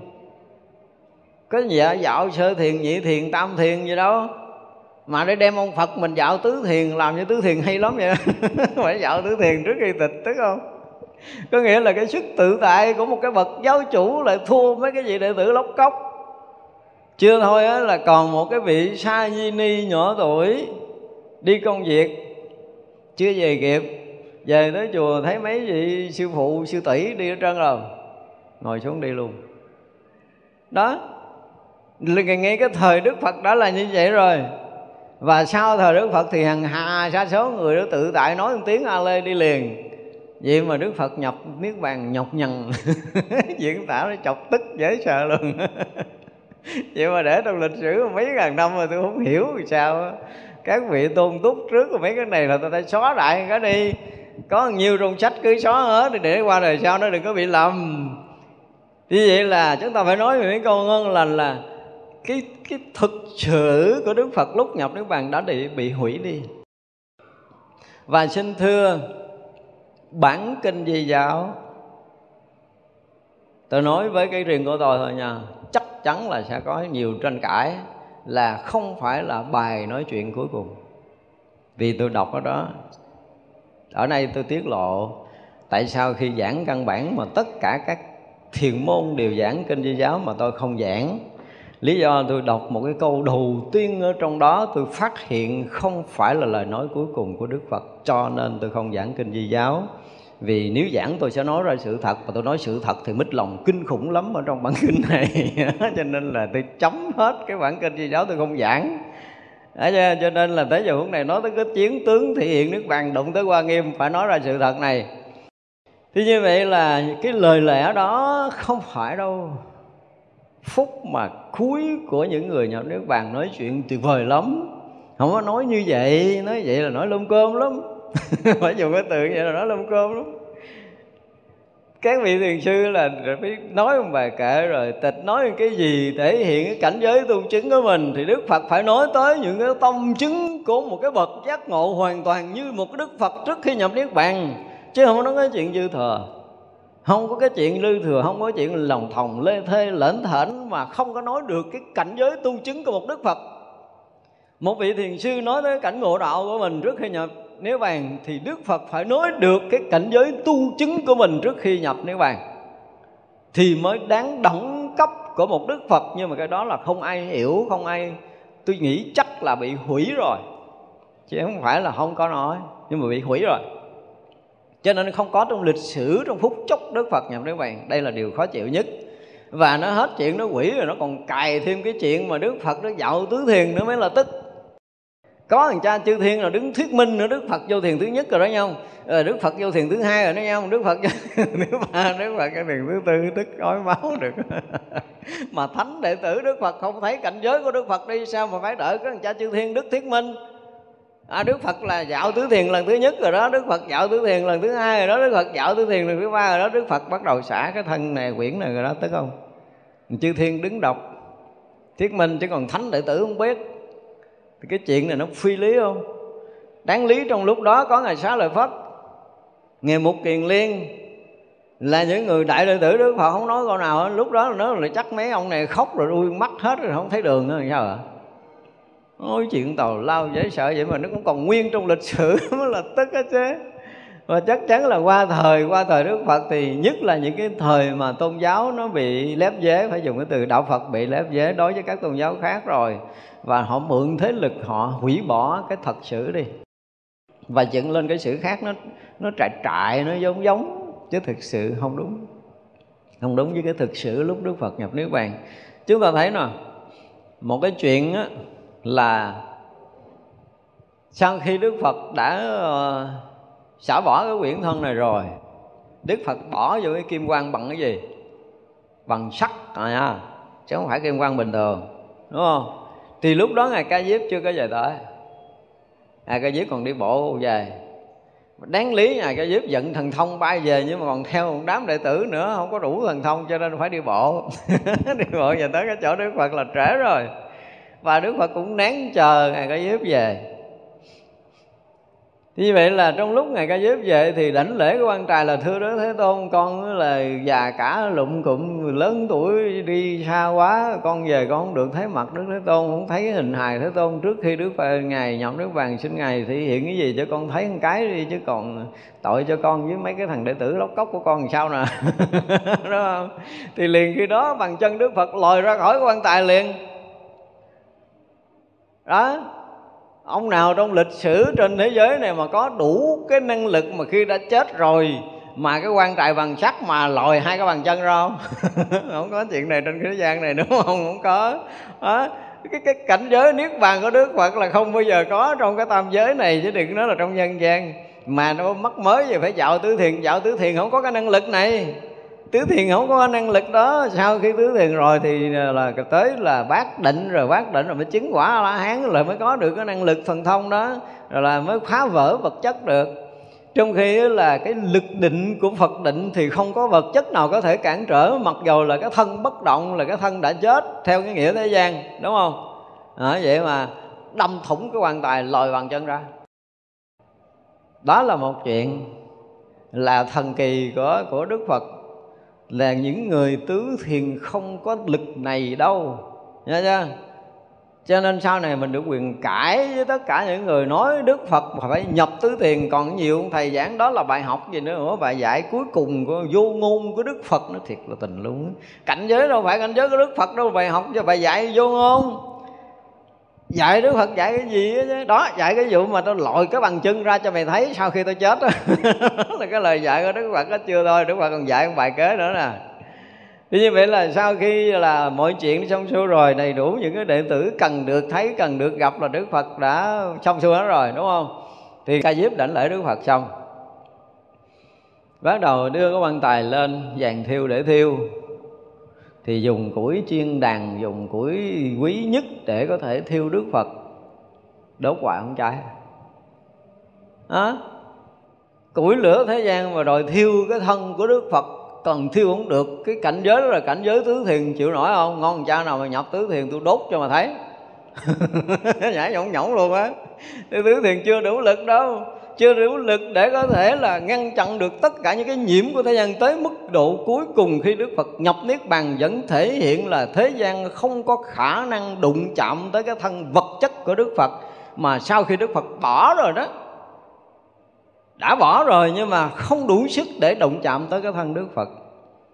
Cái lửa thế gian dù là lửa quý gì đó của củi chiên đàn rồi dầu rồi thơm của cõi trời rải xuống tùm lum hết, nhưng mà không có thằng cha nào đủ sức để đụng chạm tới cái thân này thì lúc đó Đức Phật phải dùng quả quan tam muội của mình tự thiêu cái thân.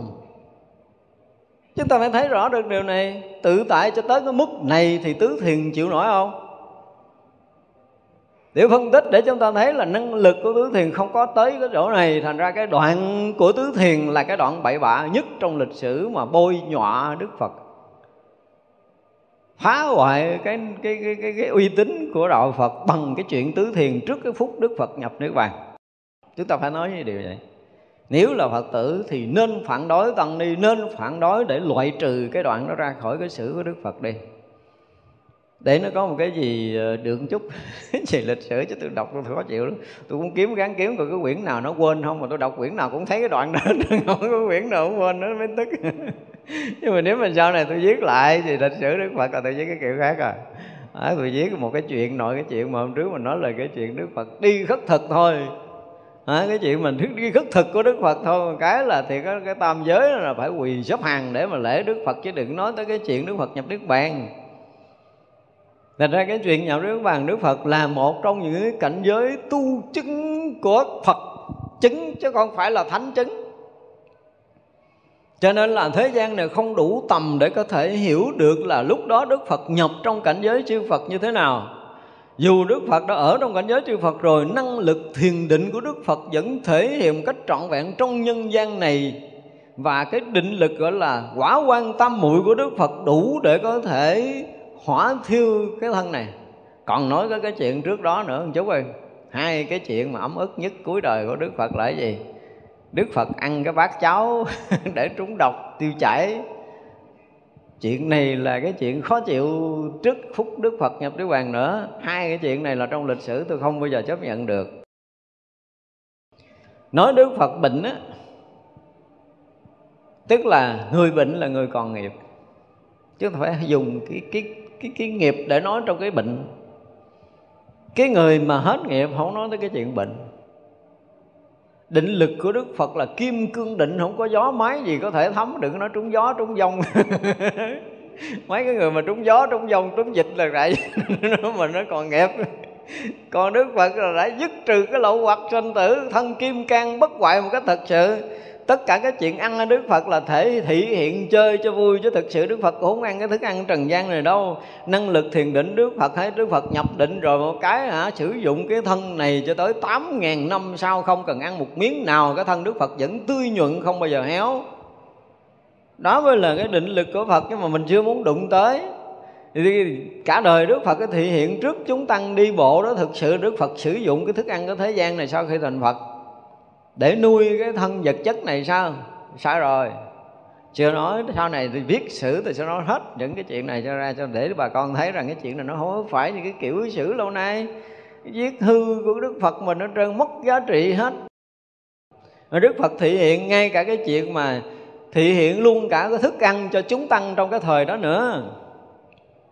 Có những nơi là thực sự không có người. Có những cánh rừng là thực sự không có người và chúng tăng phải đi bộ mất mấy ngày mới xuyên qua cái cánh rừng đó. Mà là rừng đó thì à, rậm cây cỏ rồi thú dữ đủ thứ hết. Đức Phật phải dùng cái định lực là ừ, chớp mắt cả thành đại lộ, hai bên đầy lầu đài, đầy người ra cúng dường chư tăng trên cái bước đường đi. Thì chuyện này là chuyện của ai làm?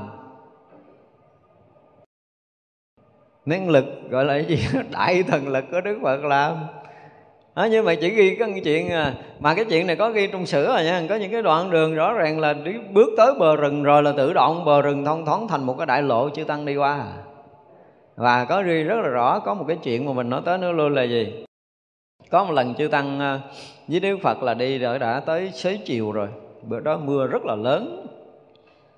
Và đi ngang cái dòng thác kinh khủng lắm. Nếu mà rớt xuống là cuốn đi mất không ai biết có thể lượm cái xác ở đâu và nếu như mà đêm nay mà còn ở bên đây cái bờ suối thì rất là nguy hiểm, cho nên Đức Phật muốn chư tăng phải đi qua bờ suối bên kia để đi về cho kịp trong đêm. Chư tăng nói là, thông báo anh em quay lại, thông báo với toàn chúng là nhắm mắt lại hết. Chừng nào Đức Phật kêu mở mắt mới được, mở còn mở mắt sớm là chuyện gì xảy ra không biết rồi nha. Thì toàn bộ một ngàn hai trăm năm mươi vị tỳ kheo nhắm mắt lại. Tới hồi Đức Phật kêu mở mắt ra là ở bên kia hết rồi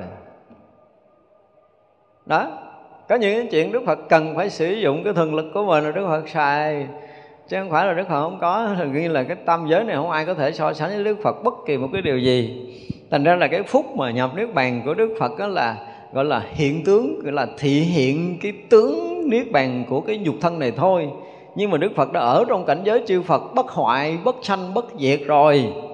Đức Phật không có cái chuyện sanh diệt Và nếu như có một cái người mà đảnh lễ cầu Đức Phật trước phút mà Đức Phật xả bỏ thọ mạng, như hồi nãy mình kể anh an đó, thì chỉ cần anh an một lần nghe nói quảng hồn quỳ xuống, bạch đức thế tôn, con muốn thuyết thế tôn trụ thế lâu dài. Là bây giờ mình được gặp đức phật lễ đã luôn rồi. Không biết sao lúc đó anh an lại quên hết trơn, không biết. Cho nên cái phút mà trước khi mà kiết tập kinh điển là ngài ca diếp bắt lỗi anh an không thỉnh phật trụ thế đó anh an bị bắt lỗi đó. Nhưng mà đó là quy luật rồi.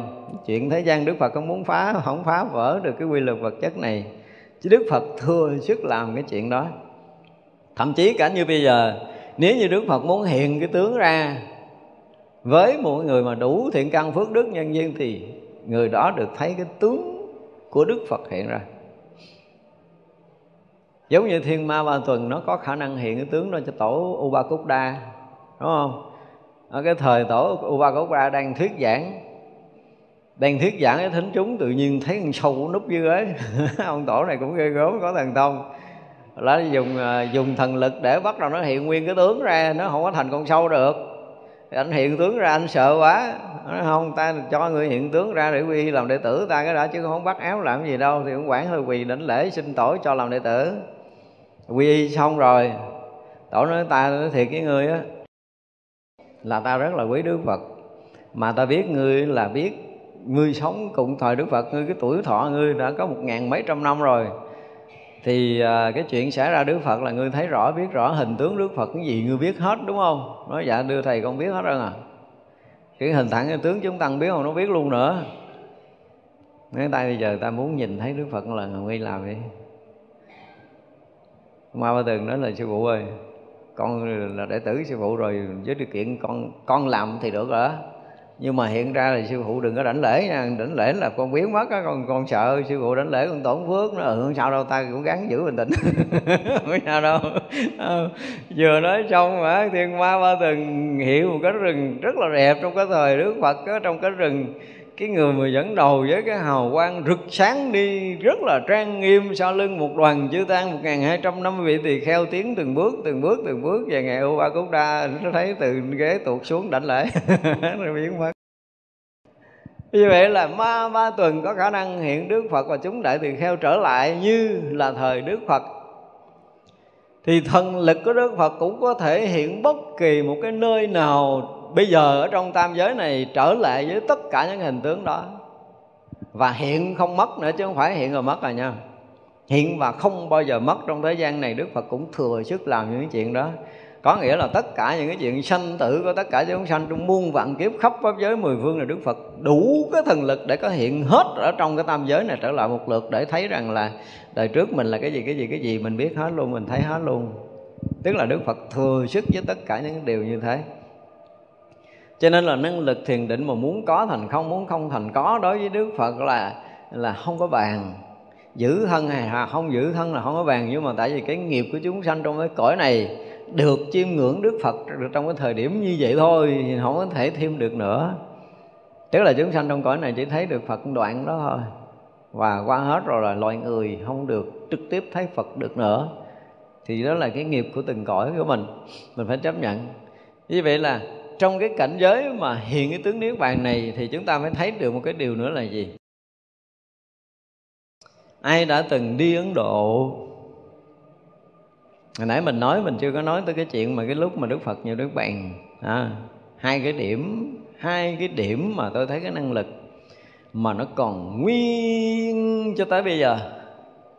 Đó là cái chỗ đức phật nhập niết bàn cái năng lực thiền định phải nói là kinh khủng, không bao giờ chúng ta có thể tưởng nổi.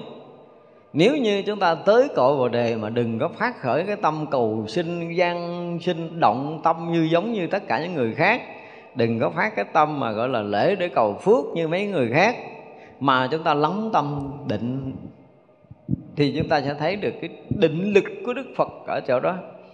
Kinh khủng lắm. Như nãy mình nói là Đức Phật đã trải qua tất cả cảnh giới thiền định, đúng không?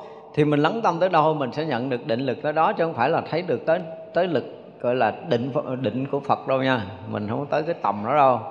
Nhưng mà tùy theo cái tầng định của mình, mà mình lắng tâm ở đâu thì mình thấy cái lực đó nó rung động, nó tương thông, nó hòa quyện với cái định của mình ở đó.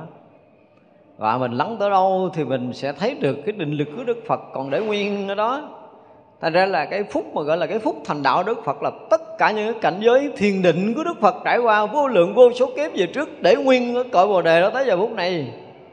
Cái đó là cái có thể chứng minh được. Mà làm sao có thể thuyết minh cho một người khác biết là đây là đang ở tầng định này, đức phật đang thể hiện này, còn nguyên thì không có máy nào đo được. Khổ một cái là bây giờ máy móc khoa học không đủ sức để đo cái điều này chỉ trừ những cái bậc chứng thánh hay là có năng lực thiền định cao tới đó nhận được cái năng lực đó thì biết đó cái đó còn nguyên ở đó. Như vậy là không phải là cảnh giới phật định nữa mà tất cả cảnh giới định. Tất cả những cảnh giới tu chứng tất cả những cảnh giới thiền định còn nguyên ở cái mảnh đất ấn độ.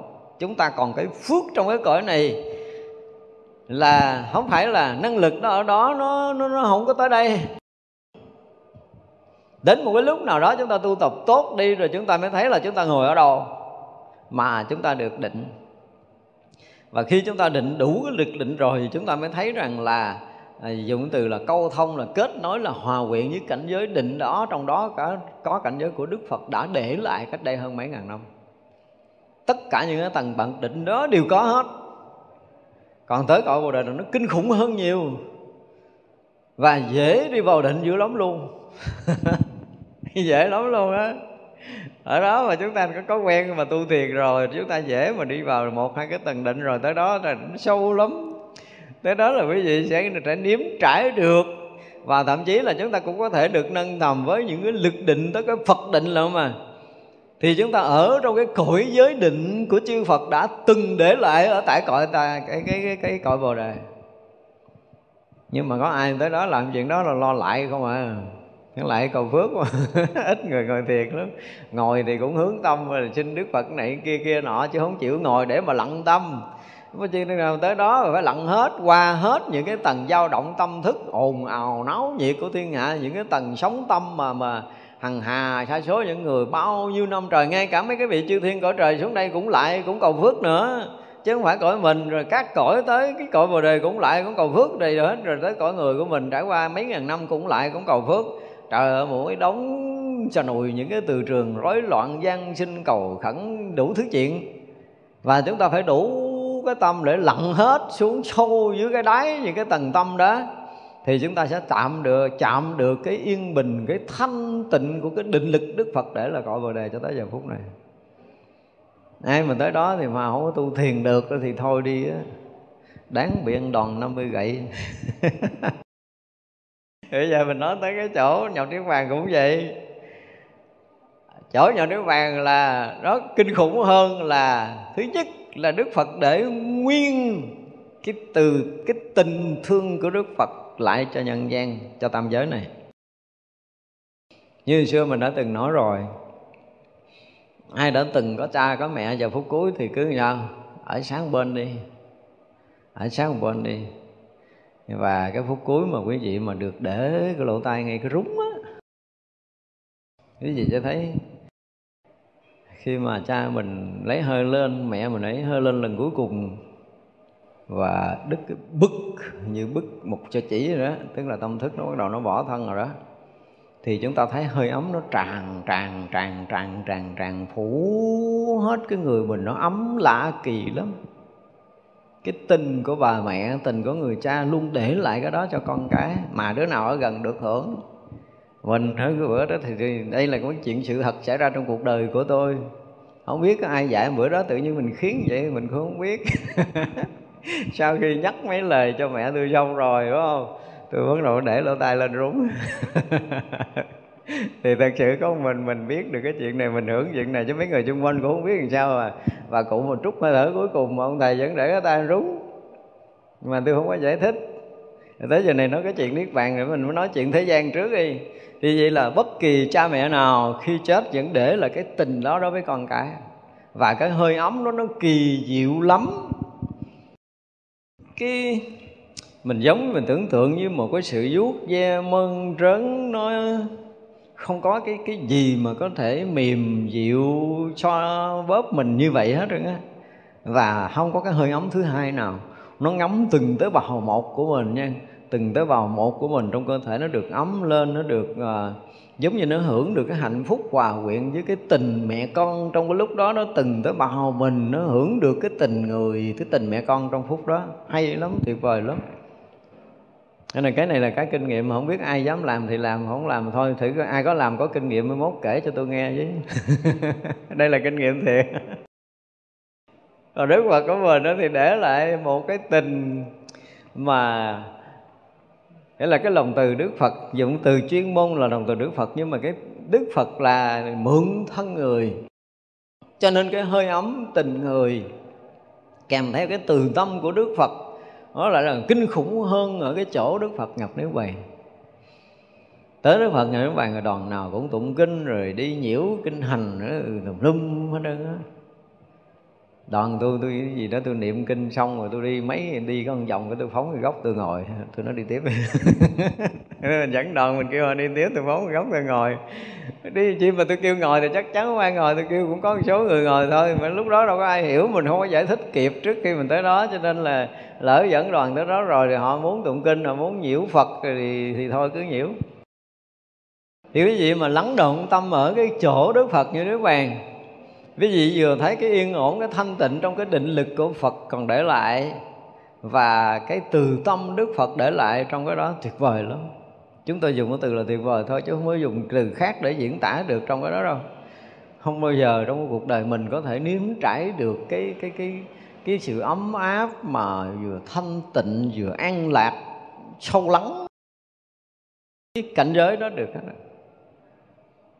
cho nên những cái vị mà tu sĩ ở đây, và giờ bắt đầu nói tới tu sĩ nè, sư phụ mình mà là những người mà thiền định á, sâu á đại khái là nếu như chúng ta có được cái duyên mà có những cái vị thầy à, của mình mà như là đạt đạo đi đạt đạo đi mình dùng từ đạt đạo đi hoặc là thiền định sâu một chút đi.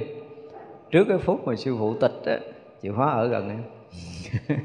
Ở gần đó tại vì là ông thầy sẽ dùng cái lực đó cho cái đại chúng của mình để lại để gìn giữ bảo hộ đại chúng của mình để lại để san sẻ tất cả những tình cảm còn lại thì lúc đó quý vị sẽ hưởng được những cái điều đó. Sẽ thấy rằng cái nhà này giống như được nung ở một cái hơi ấm vừa đủ ví dụ như 37, 38 độ nó ấm tất cả mọi người đó rồi nó an lạc nó thanh tịnh. Mặc dù mình không muốn định thì nó cũng rớt cho cái tầng an lạc. Nếu thầy mình lúc đó rất là định để xả bỏ cái thân thì cái năng lực đó mình sẽ nếm.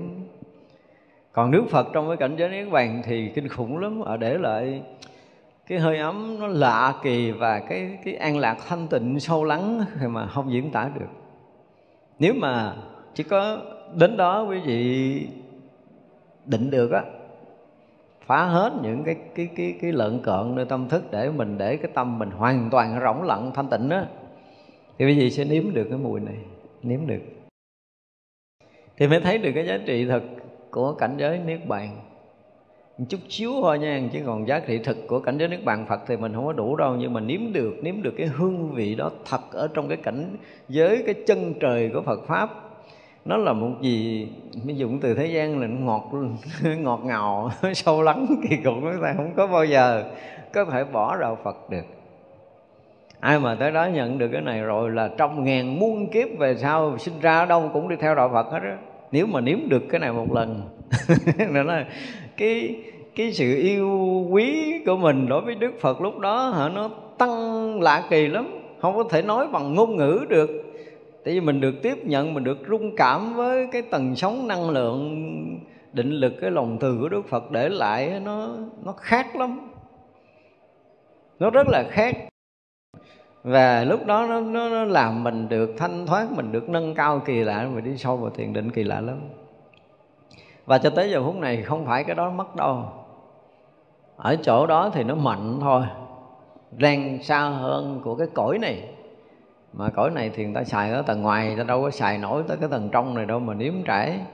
Cho nên là những người mà thì nếu như mai kia mốt nọ mà chúng ta gặp những cái vị nào mà có thiền định sâu, thiền định một cách thực sự để có thể dung thông được pháp giới này á chứ còn thiền định mà để lắng tâm thanh tịnh, rỗng lặng, không có động niệm ngày này qua tới ngày kia thì nó bích lấp, không có cái chuyện đó đâu.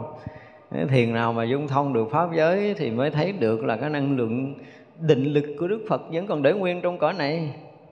Nguyên nguyên. Thì vậy là tất cả những cảnh giới tu chứng đức phật vẫn còn để nguyên trong cõi giới này. Thành ra đừng có nói là tu mà mình không biết mình tới đâu, không phải tới đâu mình sẽ biết tới đó tới đâu mình sẽ biết đến đó tại vì những cái tầng bậc đó nó còn năng lực rung động đó nó còn nguyên ở trong cái cõi này không có, có mất miếng nào hết á. Thành ra trong cái cái cái cái cái phút mà thành đạo đức phật á đức phật đã đã thể hiện trọn vẹn những cái cái cái tầng bậc tu chứng.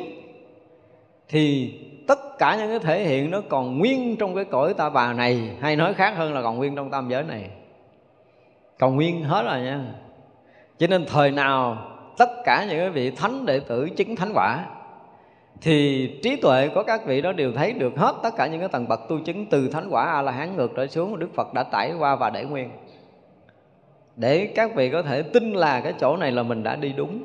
Tại vì đức phật đã từng đi, đức phật để đó giống như là một cái ờ, một cái bức thang tu chứng rõ ràng ở trong cái cõi giới này. Cho nên là chúng ta tới chúng ta sẽ biết nhưng mà thực sự tới a la hán rồi mới thấy hết mọi cái. Nhưng mà trong cảnh giới thiền định mà chưa có tới cái tầng a la hán thì chúng ta cũng cảm nhận được là những cái tầng này đức phật đã tới.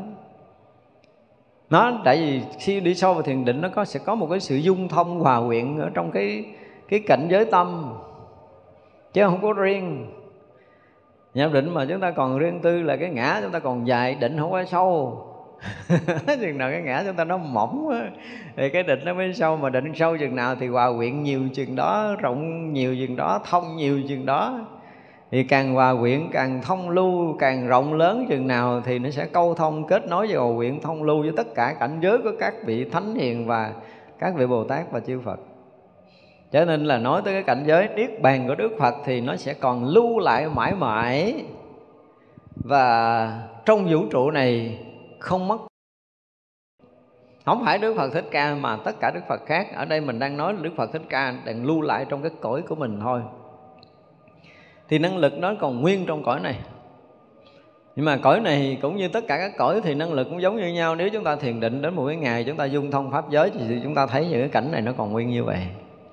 Nhưng mà ở đây mình nói theo cái kiểu của cõi của mình Thì năng lực này còn nguyên. Nếu như chúng ta có cái duyên mà đi tới những cái chỗ động tâm Đức Phật đúng không?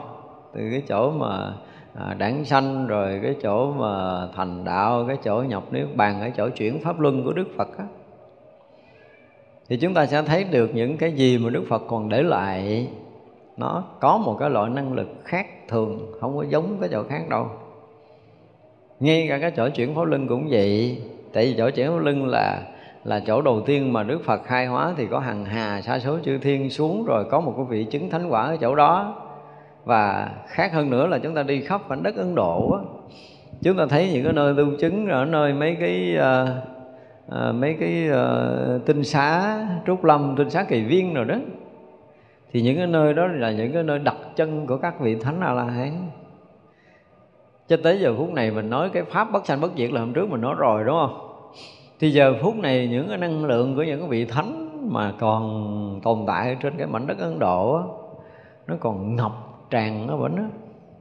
Ngập. Nhưng có điều là con người ta tâm khác nó không có, có gọi là cái gì câu thông kết nối được không có cảm nhận được cái năng lượng đó thôi. Chứ còn cái người mà tu Phật của mình mà có thiền định tốt hả trời đi qua đất Ấn Độ là thôi đi không còn cái gì nữa. đi qua đến Ấn Độ là hưởng những cái năng lượng đó. Không thể diễn tả được bằng ngôn ngữ người phàm đi tới đâu, bước tới chân tới Ấn Độ, những cái nơi mà có tăng đoàn đi qua, những cái nơi mà tăng đoàn lưu trú, những cái nơi có Đức Phật lưu trú rồi, quý vị sẽ thấy không diễn tả được bằng ngôn ngữ người phàm. Nói vậy mốt đăng ký đi Ấn Độ hết vậy nhưng mà nó phải tu tốt mới được, chứ không đi khơi khơi về khơi khơi mà đương nhiên là có rất là nhiều người đi tới Ấn Độ chuyển tâm, những người mà à, đi du lịch chơi thôi, nhưng mà sau khi đi thì về họ cũng theo đạo Phật, thì cái chuyện đó rất là nhiều. Nhiều người đi tới đó thay đổi rất là nhiều chứ không phải không có. Tự nhiên mình tu dở, mình tới đó được một cái dòng lễ tứ động tâm về, mình tu sẽ tốt hơn. Thì cái đó có chứ không phải là không, nhưng mà được hưởng được cái năng lượng thật ở trong cảnh giới thiền định của Đức Phật và chư vị A La Hán để lại trên mảnh đất Ấn Độ là phải lắng tâm thật sự khi bước chân tới mảnh đất Ấn Độ và chúng ta luôn ở trong cảnh giới thiền định thì tất cả những điều này chúng ta sẽ hưởng được. Gọi là thừa hưởng mình được quyền thừa hưởng chứ. Đức Phật để lại cho mình chứ để lại cho ai? Mà mình không biết hưởng là gắn chịu. Tức là cái gì? Gọi là cái gì? Bữa tiệc hoàng gia thì phải hoàng tộc mới hưởng còn người thường không hưởng được. Chừng nào mà chúng ta trở thành uh, hoàng tộc là chúng ta sẽ thấy hết những cái điều đó nó còn nguyên ở trong cái cõi này và đậm chất ở tại đất ấn độ chúng ta phải dùng cái từ là rất là đậm đà. Hạnh phúc vô biên chúng ta không thể diễn tả được những cái phút giây mà chúng ta cảm nhận được những cái năng lượng đó đâu. Và đó, đó là mình chỉ có nước là thì các phải đi đâu cũng có thể lễ lại được để thể hiện cái lòng cung kính tri ân của mình. Đó thì đây là đó là những cái tướng gọi là tám tướng thành đạo của Đức Phật không? thì chúng ta phải thấy được một cái à, ở một Đức Phật khi thành Phật thì phải thể thể hiện đầy đủ tám tướng này nói về Đức Phật, về cái tướng gọi là thị hiện thôi, thị hiện tám tướng ở thế gian này là phải có đầy đủ như vậy. Mà quý vị biết không, cái vị, các vị chư thiên á, hay nói sơ sơ một số vị chư thiên cho các vị mà không thấy được mấy cái tướng này á, cũng vì không có kính lễ. Đang, đương nhiên là các vị chư thiên ở đến cái tầng cao thì thấy được, nhưng mà các vị chư thiên mà thuộc cái dạng mà tu phước để về cõi trời á, thì cũng phải về được Đức Phật hiện tướng nếu Phật hiện tướng hoặc là giống như thiên chủ, cái vua trời đế thích, phải thông báo cho thiên chúng, con số gì thiên chúng không có đủ sức để thấy. Thì là vua trời đế thích là mỗi lần họp bàn thì phải nói, thì các vị trời trời gọi là trời chúng trời mới biết. Về cái tướng của Đức Phật hiện ra trong cái cõi này, các vị có thể thấy được. Và ở các cõi cũng vậy, các loài các cõi cũng vậy. Có những cái loài họ không đủ sức để thấy này, thậm chí cả loài người của mình nếu mình không nói ra là mình không đủ sức để hiểu mình hiểu thôi chứ mình cũng không thấy được đâu. Nhưng mà các loài các cõi cũng được cái vị thiên chủ vị mà chủ của cõi của mình cũng phải nói tới cái điều này. Khi mà họ hướng tâm về đức phật là sẽ được nhắc nhở tới cái điều này. Và loài người của chúng ta may mắn được hiểu được biết cái điều này. Và khi mà hiểu biết điều này thì chúng ta phải sao? Phát khởi cái lòng kính ngưỡng đức phật. Chúng ta yêu quý đức phật thật khi một người mà thể hiện hết tám cái tướng này ở trong thế gian này là cái người không thể có được thứ hai ở trong nhân loại. Lịch sử nhân loại là chưa có thấy người thứ hai nào có thể có được tám cái tướng này cả. Thì đó là những bậc tôn quý ở trong trong đời à, đời này, nếu mà nói theo kiểu thế gian. Và bậc tôn quý trong các bậc tôn quý của tam giới này và bậc tôn quý của các bậc tôn quý của các vị thánh hiền và chư đại bồ tát, chứ không phải là tôn quý trong cái cõi thế gian của mình nữa. Đó là học tám cái tướng thành đạo này để chúng ta có thêm được cái lòng tôn quý Đức Phật hơn. Nhiếp khắp tất cả thế giới mười phương vì nghiêm tịnh Phật giác đều rốt ráo. Cái tâm hồi nãy giờ nói này là nhiếp cái gì? Tức là cái tâm rộng lớn nó thu nhiếp. Thì tất cả những cõi giới khắp tất cả thế giới mười phương đều được gì? Nghiêm tịnh. Nghiêm tịnh cõi giới mười phương của chư Phật. Thì đây là tâm của Phật mới có thể đủ sức để có thể nhiếp và nghiêm tịnh ở các pháp giới mười phương rồi. Nhiếp khắp tất cả kiếp rộng lớn. Vì xuất hiện trong đó tu bồ tát hạnh không đoạn tuyệt. Chúng ta thấy nhiếp khắp tất cả các kiếp rộng lớn. Ví dụ cái kiếp sinh tử như kiếp số rộng lớn mình sinh đời này đời kia đời nọ rất là cái kiếp này là chưa phải kiếp rộng lớn đâu.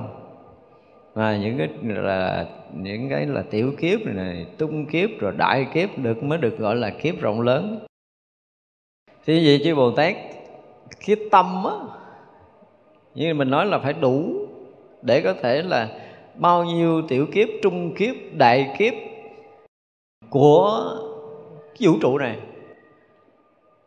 từ thành trụ hoại không của những cái vật chất, những sinh lão bệnh tử của tất cả những cái loài động vật chúng sanh, các cõi, các vị nhiếp hết. Vì nhiếp nó để làm sao? Để thấy rõ là cái kiếp này, trong cái cõi giới này chúng sanh cái trình độ, cái nghiệp thức ra làm sao? Để các vị mới hiện thân tới cái cõi nước đó, tạo phương tiện phù hợp tương ưng với cái cõi nước đó mà giáo hóa. Thì vậy là không có cõi nào mà các vị bồ tát không thấy, không biết và cũng có không có cõi nào Bồ Tát không tới. Nếu còn một cõi nào một vị Bồ Tát không tới, người đó chưa thành Phật. Nhưng mà khắp cõi hư không vũ trụ này, thì như trong kinh đức phật dụng từ là hằng, hà, sa, số, cõi nước. Hằng hà, sa, số thế giới. Hằng hà, sa, số chúng sanh.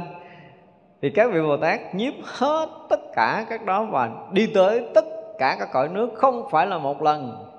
Ví dụ như cõi người của mình có vị bồ tát không phải xuống một lần đâu. Xuống đời này thấy làm, chưa xong việc, quay lại nữa. Có khi là tới lần nữa là ba, bốn ba, bốn cái lần trở lại thọ thân làm người, năm, mười lần cũng không chừng nữa. Và rồi đi một dạo, rồi các cõi nước xong quay trở lại trở lại cõi của mình nữa. Thật ra nếu còn một cõi nào trong hư không vũ trụ này, Hôm nay mình nói về cái quy luật vũ trụ Mà cái chuyện mà trước khi thành Phật á, Trong kinh thì không biết có nói hay không, Nhưng mà tôi có thể nói là Nếu như mà một vị Bồ Tát còn bỏ sót một cõi nước nào chưa tới, Thì gọi là hạnh nguyện chưa viên tròn, Chưa viên mãn thì chưa thể thành Phật được. Đó là thêm cái cái chua thêm của mình. Tại vì mình nói là trước khi thành Phật gặp hàng hà sa số chư Phật rồi, đúng không? Thì bây giờ nói tới là trước khi thành Phật thì vị đó phải gần như là dạo khắp tất cả các cõi nước ở khắp mười phương này, để giáo hóa tất cả chúng sanh muôn loài. Không có chúng sanh trong cõi nào mà không được Bồ Tát giáo hóa. Và Bồ Tát giáo hóa đầy khắp hết tất cả các cõi thì mới viên mãn Phật quả. Cho nên khác với vị La Hán. Vị La Hán mới chứng quả A La Hán thì chưa có chưa có đi dạo các cõi để giáo hóa thì bắt đầu khởi tâm đi dạo cõi này cõi kia để giáo qua. Và khi dạo khắp hết tất cả các cõi nước rồi thì mới viên mãn hạnh nguyện của mình. Còn chỗ chưa tới còn chỗ chưa biết thì chưa phải là bồ tát. Và ở giai đoạn đầu thì chưa đủ năng lực chưa đủ thần lực thì là à, mình à, bỏ cái, cái cái đời này một thân thì một thân đi tới đời khác.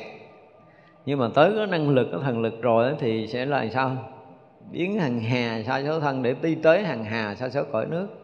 Giống như Đức Phật là như thiên bá ức quá thân thích ca mâu ni Phật, tức là một lần Đức Phật đã hiện thân khắp tất cả các cõi, để hiện khắp tất cả Bồ Tát, chứng khắp tất cả các Phật. Nhưng mà còn không kịp tại trong hư không vũ trụ này nhiều nhiều không thể tính kể cái số cõi nước. Chưa nói là chúng sanh trong mỗi một cõi là bao nhiêu nữa. Thì lực của Phật và chư Bồ Tát mà phải không có phút giây nào ngừng nghỉ để đi thấp khắp tất cả các cõi như vậy cho nên ở đây là là gọi là nhiếp tất cả những cái kiếp cái kiếp rộng lớn, vô biên, vô tận của khắp tất cả chúng sanh, muôn loài khắp pháp giới mười phương này. Mình nghe, mình hiểu vậy thôi, chứ còn mình cũng không có tưởng nổi nội cái hệ mặt trời mình bao nhiêu, cái hành tinh là mình còn chưa có có biết hết. Rồi giải ngân hà bao nhiêu, giải thiên hà bao nhiêu, chúng ta không bao giờ biết hết. Như vậy là không có kiếp số nào bồ tát không có có nhiếp. Để chi? Để là xuất hiện ở nơi đó, tu chứng hành Bồ Tát. Chứ không có kiếp số nào ở đâu mà chư Bồ Tát không tới. Đây là cách để mà chúng ta cách một vị Bồ Tát diễn tả cái cái bước đường hành đạo của mình. Nhiếp tất cả các kiếp rộng lớn để rồi đi trong đó mà hành hạnh Bồ Tát. Không đoạn dứt dụng từ là không đoạn dứt. Tức là đi kiếp này, kiếp kia, kiếp nọ. Thật ra là có khi là lên có khi là xuống những cái cõi mà thấp hơn cõi người. Không phải là bị đọa các vị bồ tát thì đi tới những cái cõi tận cùng của chúng sanh còn thấp thổi nhưng mà các vị bồ tát vẫn tới để độ chúng sanh chứ không phải là đọa đâu. Chúng ta hồi xưa hồi mới học đạo á hồi đó mình cũng uh, hiểu lầm là tu là phải tiến. Ví dụ như đời này mình uh, cõi người thì đời sau mình phải lên trời đời sau mình phải lên nữa đời sau mình phải lên nữa để chứng thánh quả phải lên nữa lên nữa lên nữa. Đúng không? Thì đương nhiên, trong khi mà sau khi chứng quả là hán rồi á, thì nó không có còn thối chuyển, không có còn đi đi gọi là cái gì, họ thối chuyển quả gì tu chứng nữa. Tức là từ thánh quả là hán là là cứ đi sâu vào cảnh giới tâm linh rộng lớn, lòng từ rộng lớn, trí tuệ rộng lớn, rồi ba la mật rộng lớn. Nó cứ mỗi lúc mỗi lớn lên, mặc dầu hiện thân xuống cái cõi thấp hơn cõi người nhưng mà làm lòng từ đủ lớn mới đi xuống dưới những cõi khổ. Đúng không? Nếu bây giờ mình bây giờ mình muốn đi uh, này ví dụ như mình nói chuyện đi từ thiện thôi. Đấy, mình thương dân thì mình mới loại bùng loại sình đi vô cái vùng sâu mình cho người ta. Còn không thì mình ở ngoài đường phố mà tập trung người ta ra mình cho mình không có cần đi tới sâu. Kiểu vậy đó. Thì các vị bồ tát cũng vậy. Ví dụ bồ tát mà chúng sanh khổ khó sâu ở những cái tầng sâu tâm thức những cái nơi tâm tối không có ánh sáng, cả hàng hà xa số kiếp mà bồ tát vẫn phải đi tới. Có những cái nơi nó không có ánh sáng, có những cái cõi hoàn toàn tối tâm người chung sống trong đó không thấy nhau. Nhưng mà các vị bồ tát vẫn tới đó. Với trí tuệ các vị bồ tát là các vị thấy. Những cái cõi mà nó chưa từng nghe cái danh tự của Phật pháp nữa thì Bồ Tát cũng vẫn phải tới đó, rồi phải giáo hóa lần lần, mới nói danh tự Phật pháp cho nó nghe, rồi lần lần cõi đó bắt đầu nó có ánh sáng.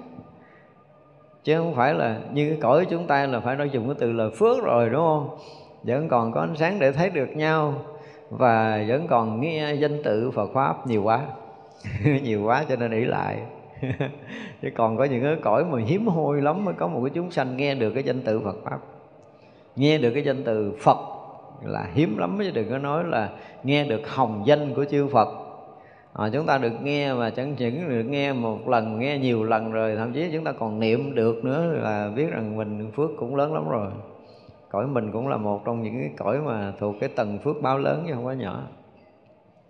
Nhiếp khắp tất cả mọi loài vì điều hiện thọ sanh trong đó vậy. Thấy không? Chúng ta tất cả các loài luôn.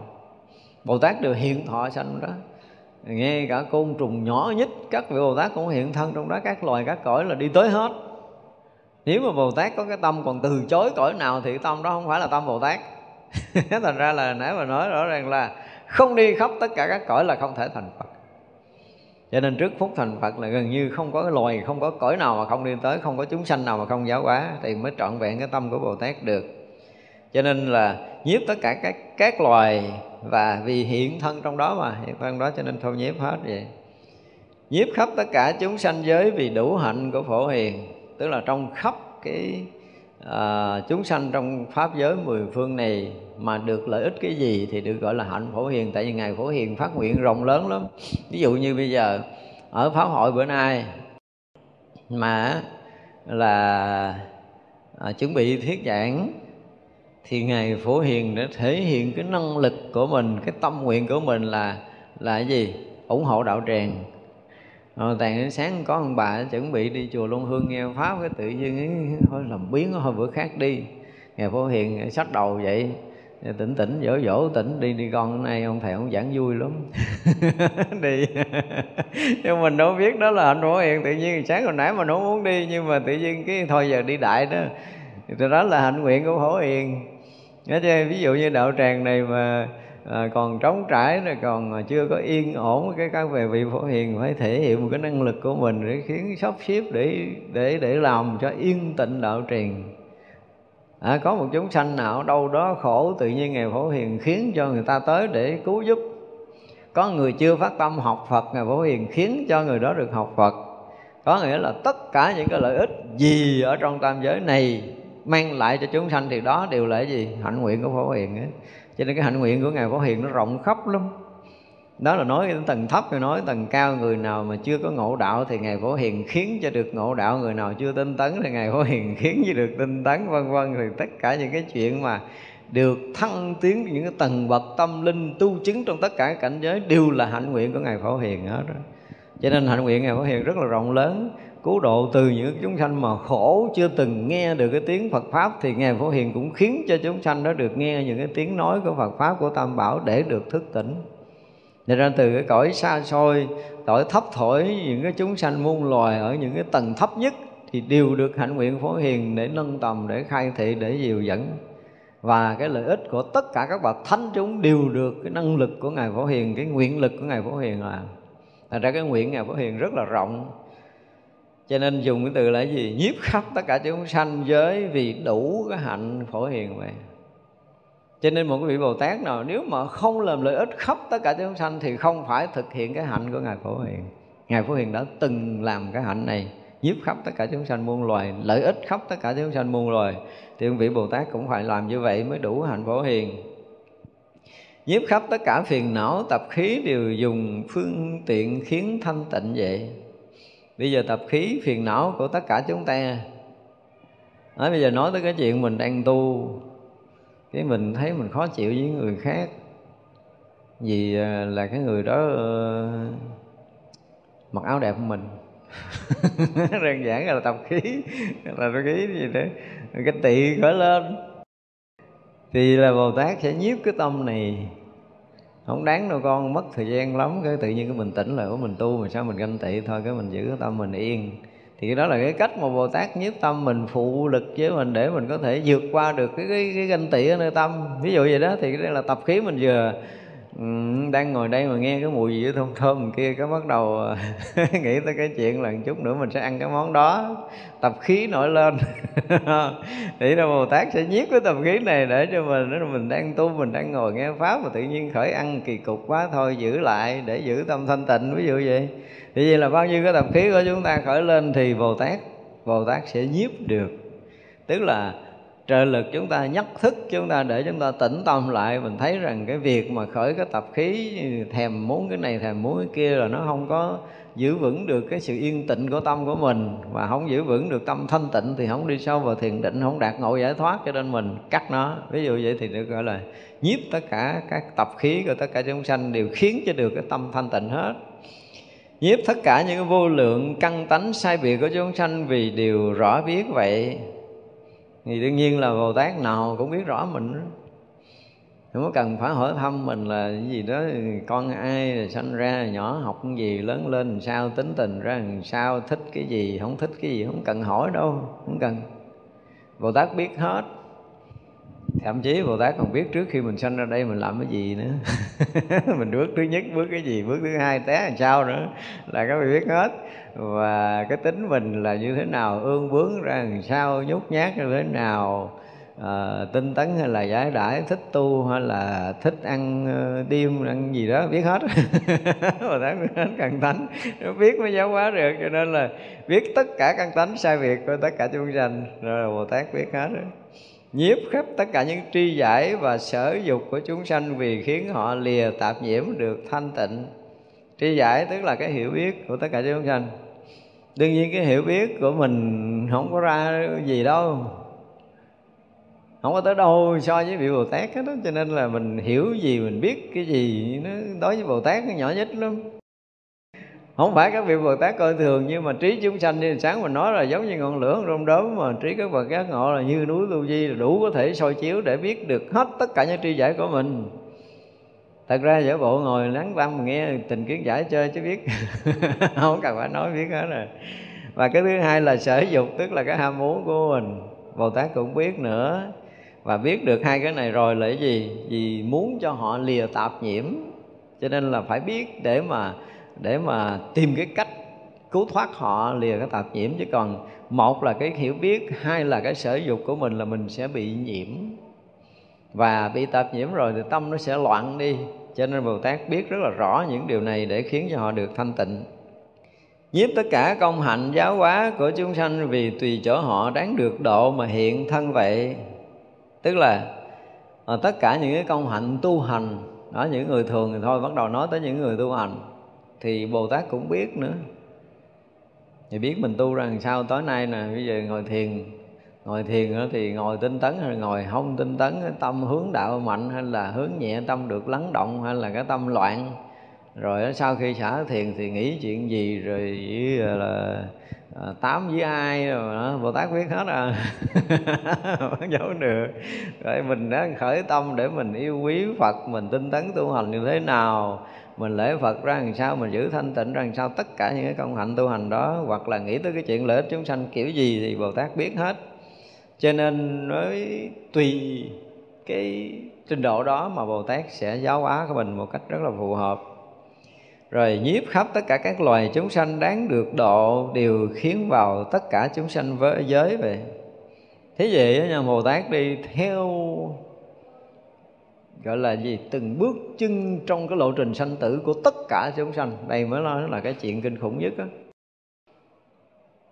chờ đợi một cái cơ duyên nào đó để nhắc thức mình, hoặc là sử dụng một phương tiện gì đó để mình thức tỉnh. Đó là các vị bồ tát làm. Có nhiều khi là biết mình cho tới trăm đời mới nói mình được một câu tin không? Vì vậy mà đời nào mình sanh tử đâu vị Bồ Tát biết hết, thấy hết, nhưng mà nó không có đủ cơ duyên để nó nghe cái tiếng Phật. Trăm đời sau mới nói cho nó được một tiếng là Bồ Tát tới trăm đời mới nói đó như vậy là trong bước đường sinh tử của mình, trong lúc mình chưa biết Phật pháp, các vị cũng vẫn vẫn vẫn theo mình từng bước chân một trong sinh tử. Ta biết cái vụ này rồi thì nói tới bồ tát, nói tới phật là mình chỉ lại thôi chứ mình không còn nói chuyện gì nữa khác đâu. Biết hết.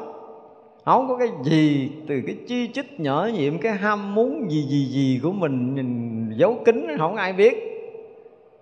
Mình không có tâm sự với ai được, nhưng bồ tát thấy biết hết đó vì muốn cho mình được thanh tịnh muốn mình được thoát khỏi ô nhiễm, vì muốn cứu thoát mình mà bồ tát biết không còn thừa sót bất kỳ một cái niệm tâm nào của mình. Đó, thì để vậy mới thấy là chỉ có bồ tát và phật thôi chứ còn không ai có thể kiên nhẫn như vậy đâu. Không ai có thể kiên nhẫn. Ông thầy mà cứ đi chăn một đứa đệ tử một đời thôi, cảm thấy nhọc nhằn gần chết luôn. Nay dạy cái này, mai dạy cái kia, mốt cái nó hư nó dạy cho nó chừng tháng nó thấy nó, nó làm trật thấy nó cũng buồn cũng nản. Thấy một vị thầy mà dạy đệ tử năm này qua tới năm kia nhìn lại nó không có tiến được miếng nào chán gần chết luôn á. Như bồ tát không có chuyện đó. Tức là nó có nó chìm nó có nổi nó có lên nó có xuống gì thì bồ tát cũng theo dõi từng bước chân trong cái cuộc sanh tử của nó. Và lúc nào đủ cơ duyên nói cho mẹ một câu nói một câu thôi đời chỉ nói được có một câu à vậy là coi như xong, đời này của nó rồi. Đợi nó sanh tử qua đời sau thì sẽ nói cho nó được hai câu. Đợi sanh tử qua đời sau nữa, cái khiến cho nó đi quy y tam bảo. Mà mất hết cả trăm đời rồi thì mới đưa nó vô tới chùa quy y tam bảo được. Mà bồ tát vẫn phải làm như vậy. Ở ra trong tất cả các đời kiếp sanh tử của mình là bồ tát luôn luôn có mặt. Chứ không phải là bên cạnh nữa, phải dùng từ là luôn luôn có mặt trong mọi thời khắc trong đời sống của tất cả các cái, các loài, các cõi như vậy rồi chúng ta thấy không có đơn giản đâu, rất là cực. Nhiếp khắp tất cả những cái à, trí tánh như lai vì hộ trì tất cả phật pháp. Tức là trí tuệ của như lai chư bồ tát biết hết để để gì, để hộ trì. Tức là thấy được tới cảnh giới tu chứng của chư phật như lai. Để mà đưa chúng sanh, chừng nào mà chúng sanh đạt được tới chỗ đó thì bồ tát mới mãn nguyện còn mà chúng sanh chưa đạt tới cảnh giới giác ngộ toàn triệt như chư phật, thì bồ tát coi như là chưa xong trách nhiệm của một chúng sanh. Đâu phải đơn giản đâu. Cho tới chứng thánh quả a la hán đi, thì bồ tát tiếp tục giáo hóa người này cho tới khi thành phật. Chứ không phải chứng a la hán rồi xong đâu. Rồi đó là sau khi chứng quả a la hán rồi thì khuyến khích cho đi giáo hóa chúng sanh cõi này cõi kia, rồi cực khổ, rồi chán nản, thì bồ tát tiếp tục đi theo nó là chư Phật quá khứ cũng cực như vậy đó, nhưng mà vẫn phải tiếp tục đi dạo các cõi để cứu chúng sanh chứ không có dừng. Đó thì cái gì là khi mà nghe khuyến khích vậy cái mình tiếp tục lao trong cái lao nhọc để tiếp tục cứu độ chúng sanh nữa. Thành ra là cho tới cái cái cái trí tuệ của Như Lai tới đâu thì vị này đã nhiếp được, có nghĩa là trí tuệ như chư Phật rồi. Và khi nào mà một chúng sanh đạt tới cái cảnh giới đó thì mới xong một trách nhiệm của một chúng sanh đối với một Bồ Tát mà như vậy đâu phải một đời đâu. Không tính kể đời kiếp sinh tử của mình. Mà bồ tát phải làm như vậy cho tới mỗi ngày mà thành tựu một chúng sanh bồ tát mới dừng. Đó là cái phần nhiếp thủ của bồ tát. Thôi, bữa nay chúng ta học tới đây, chúng ta nghỉ ha. Chúng sanh vô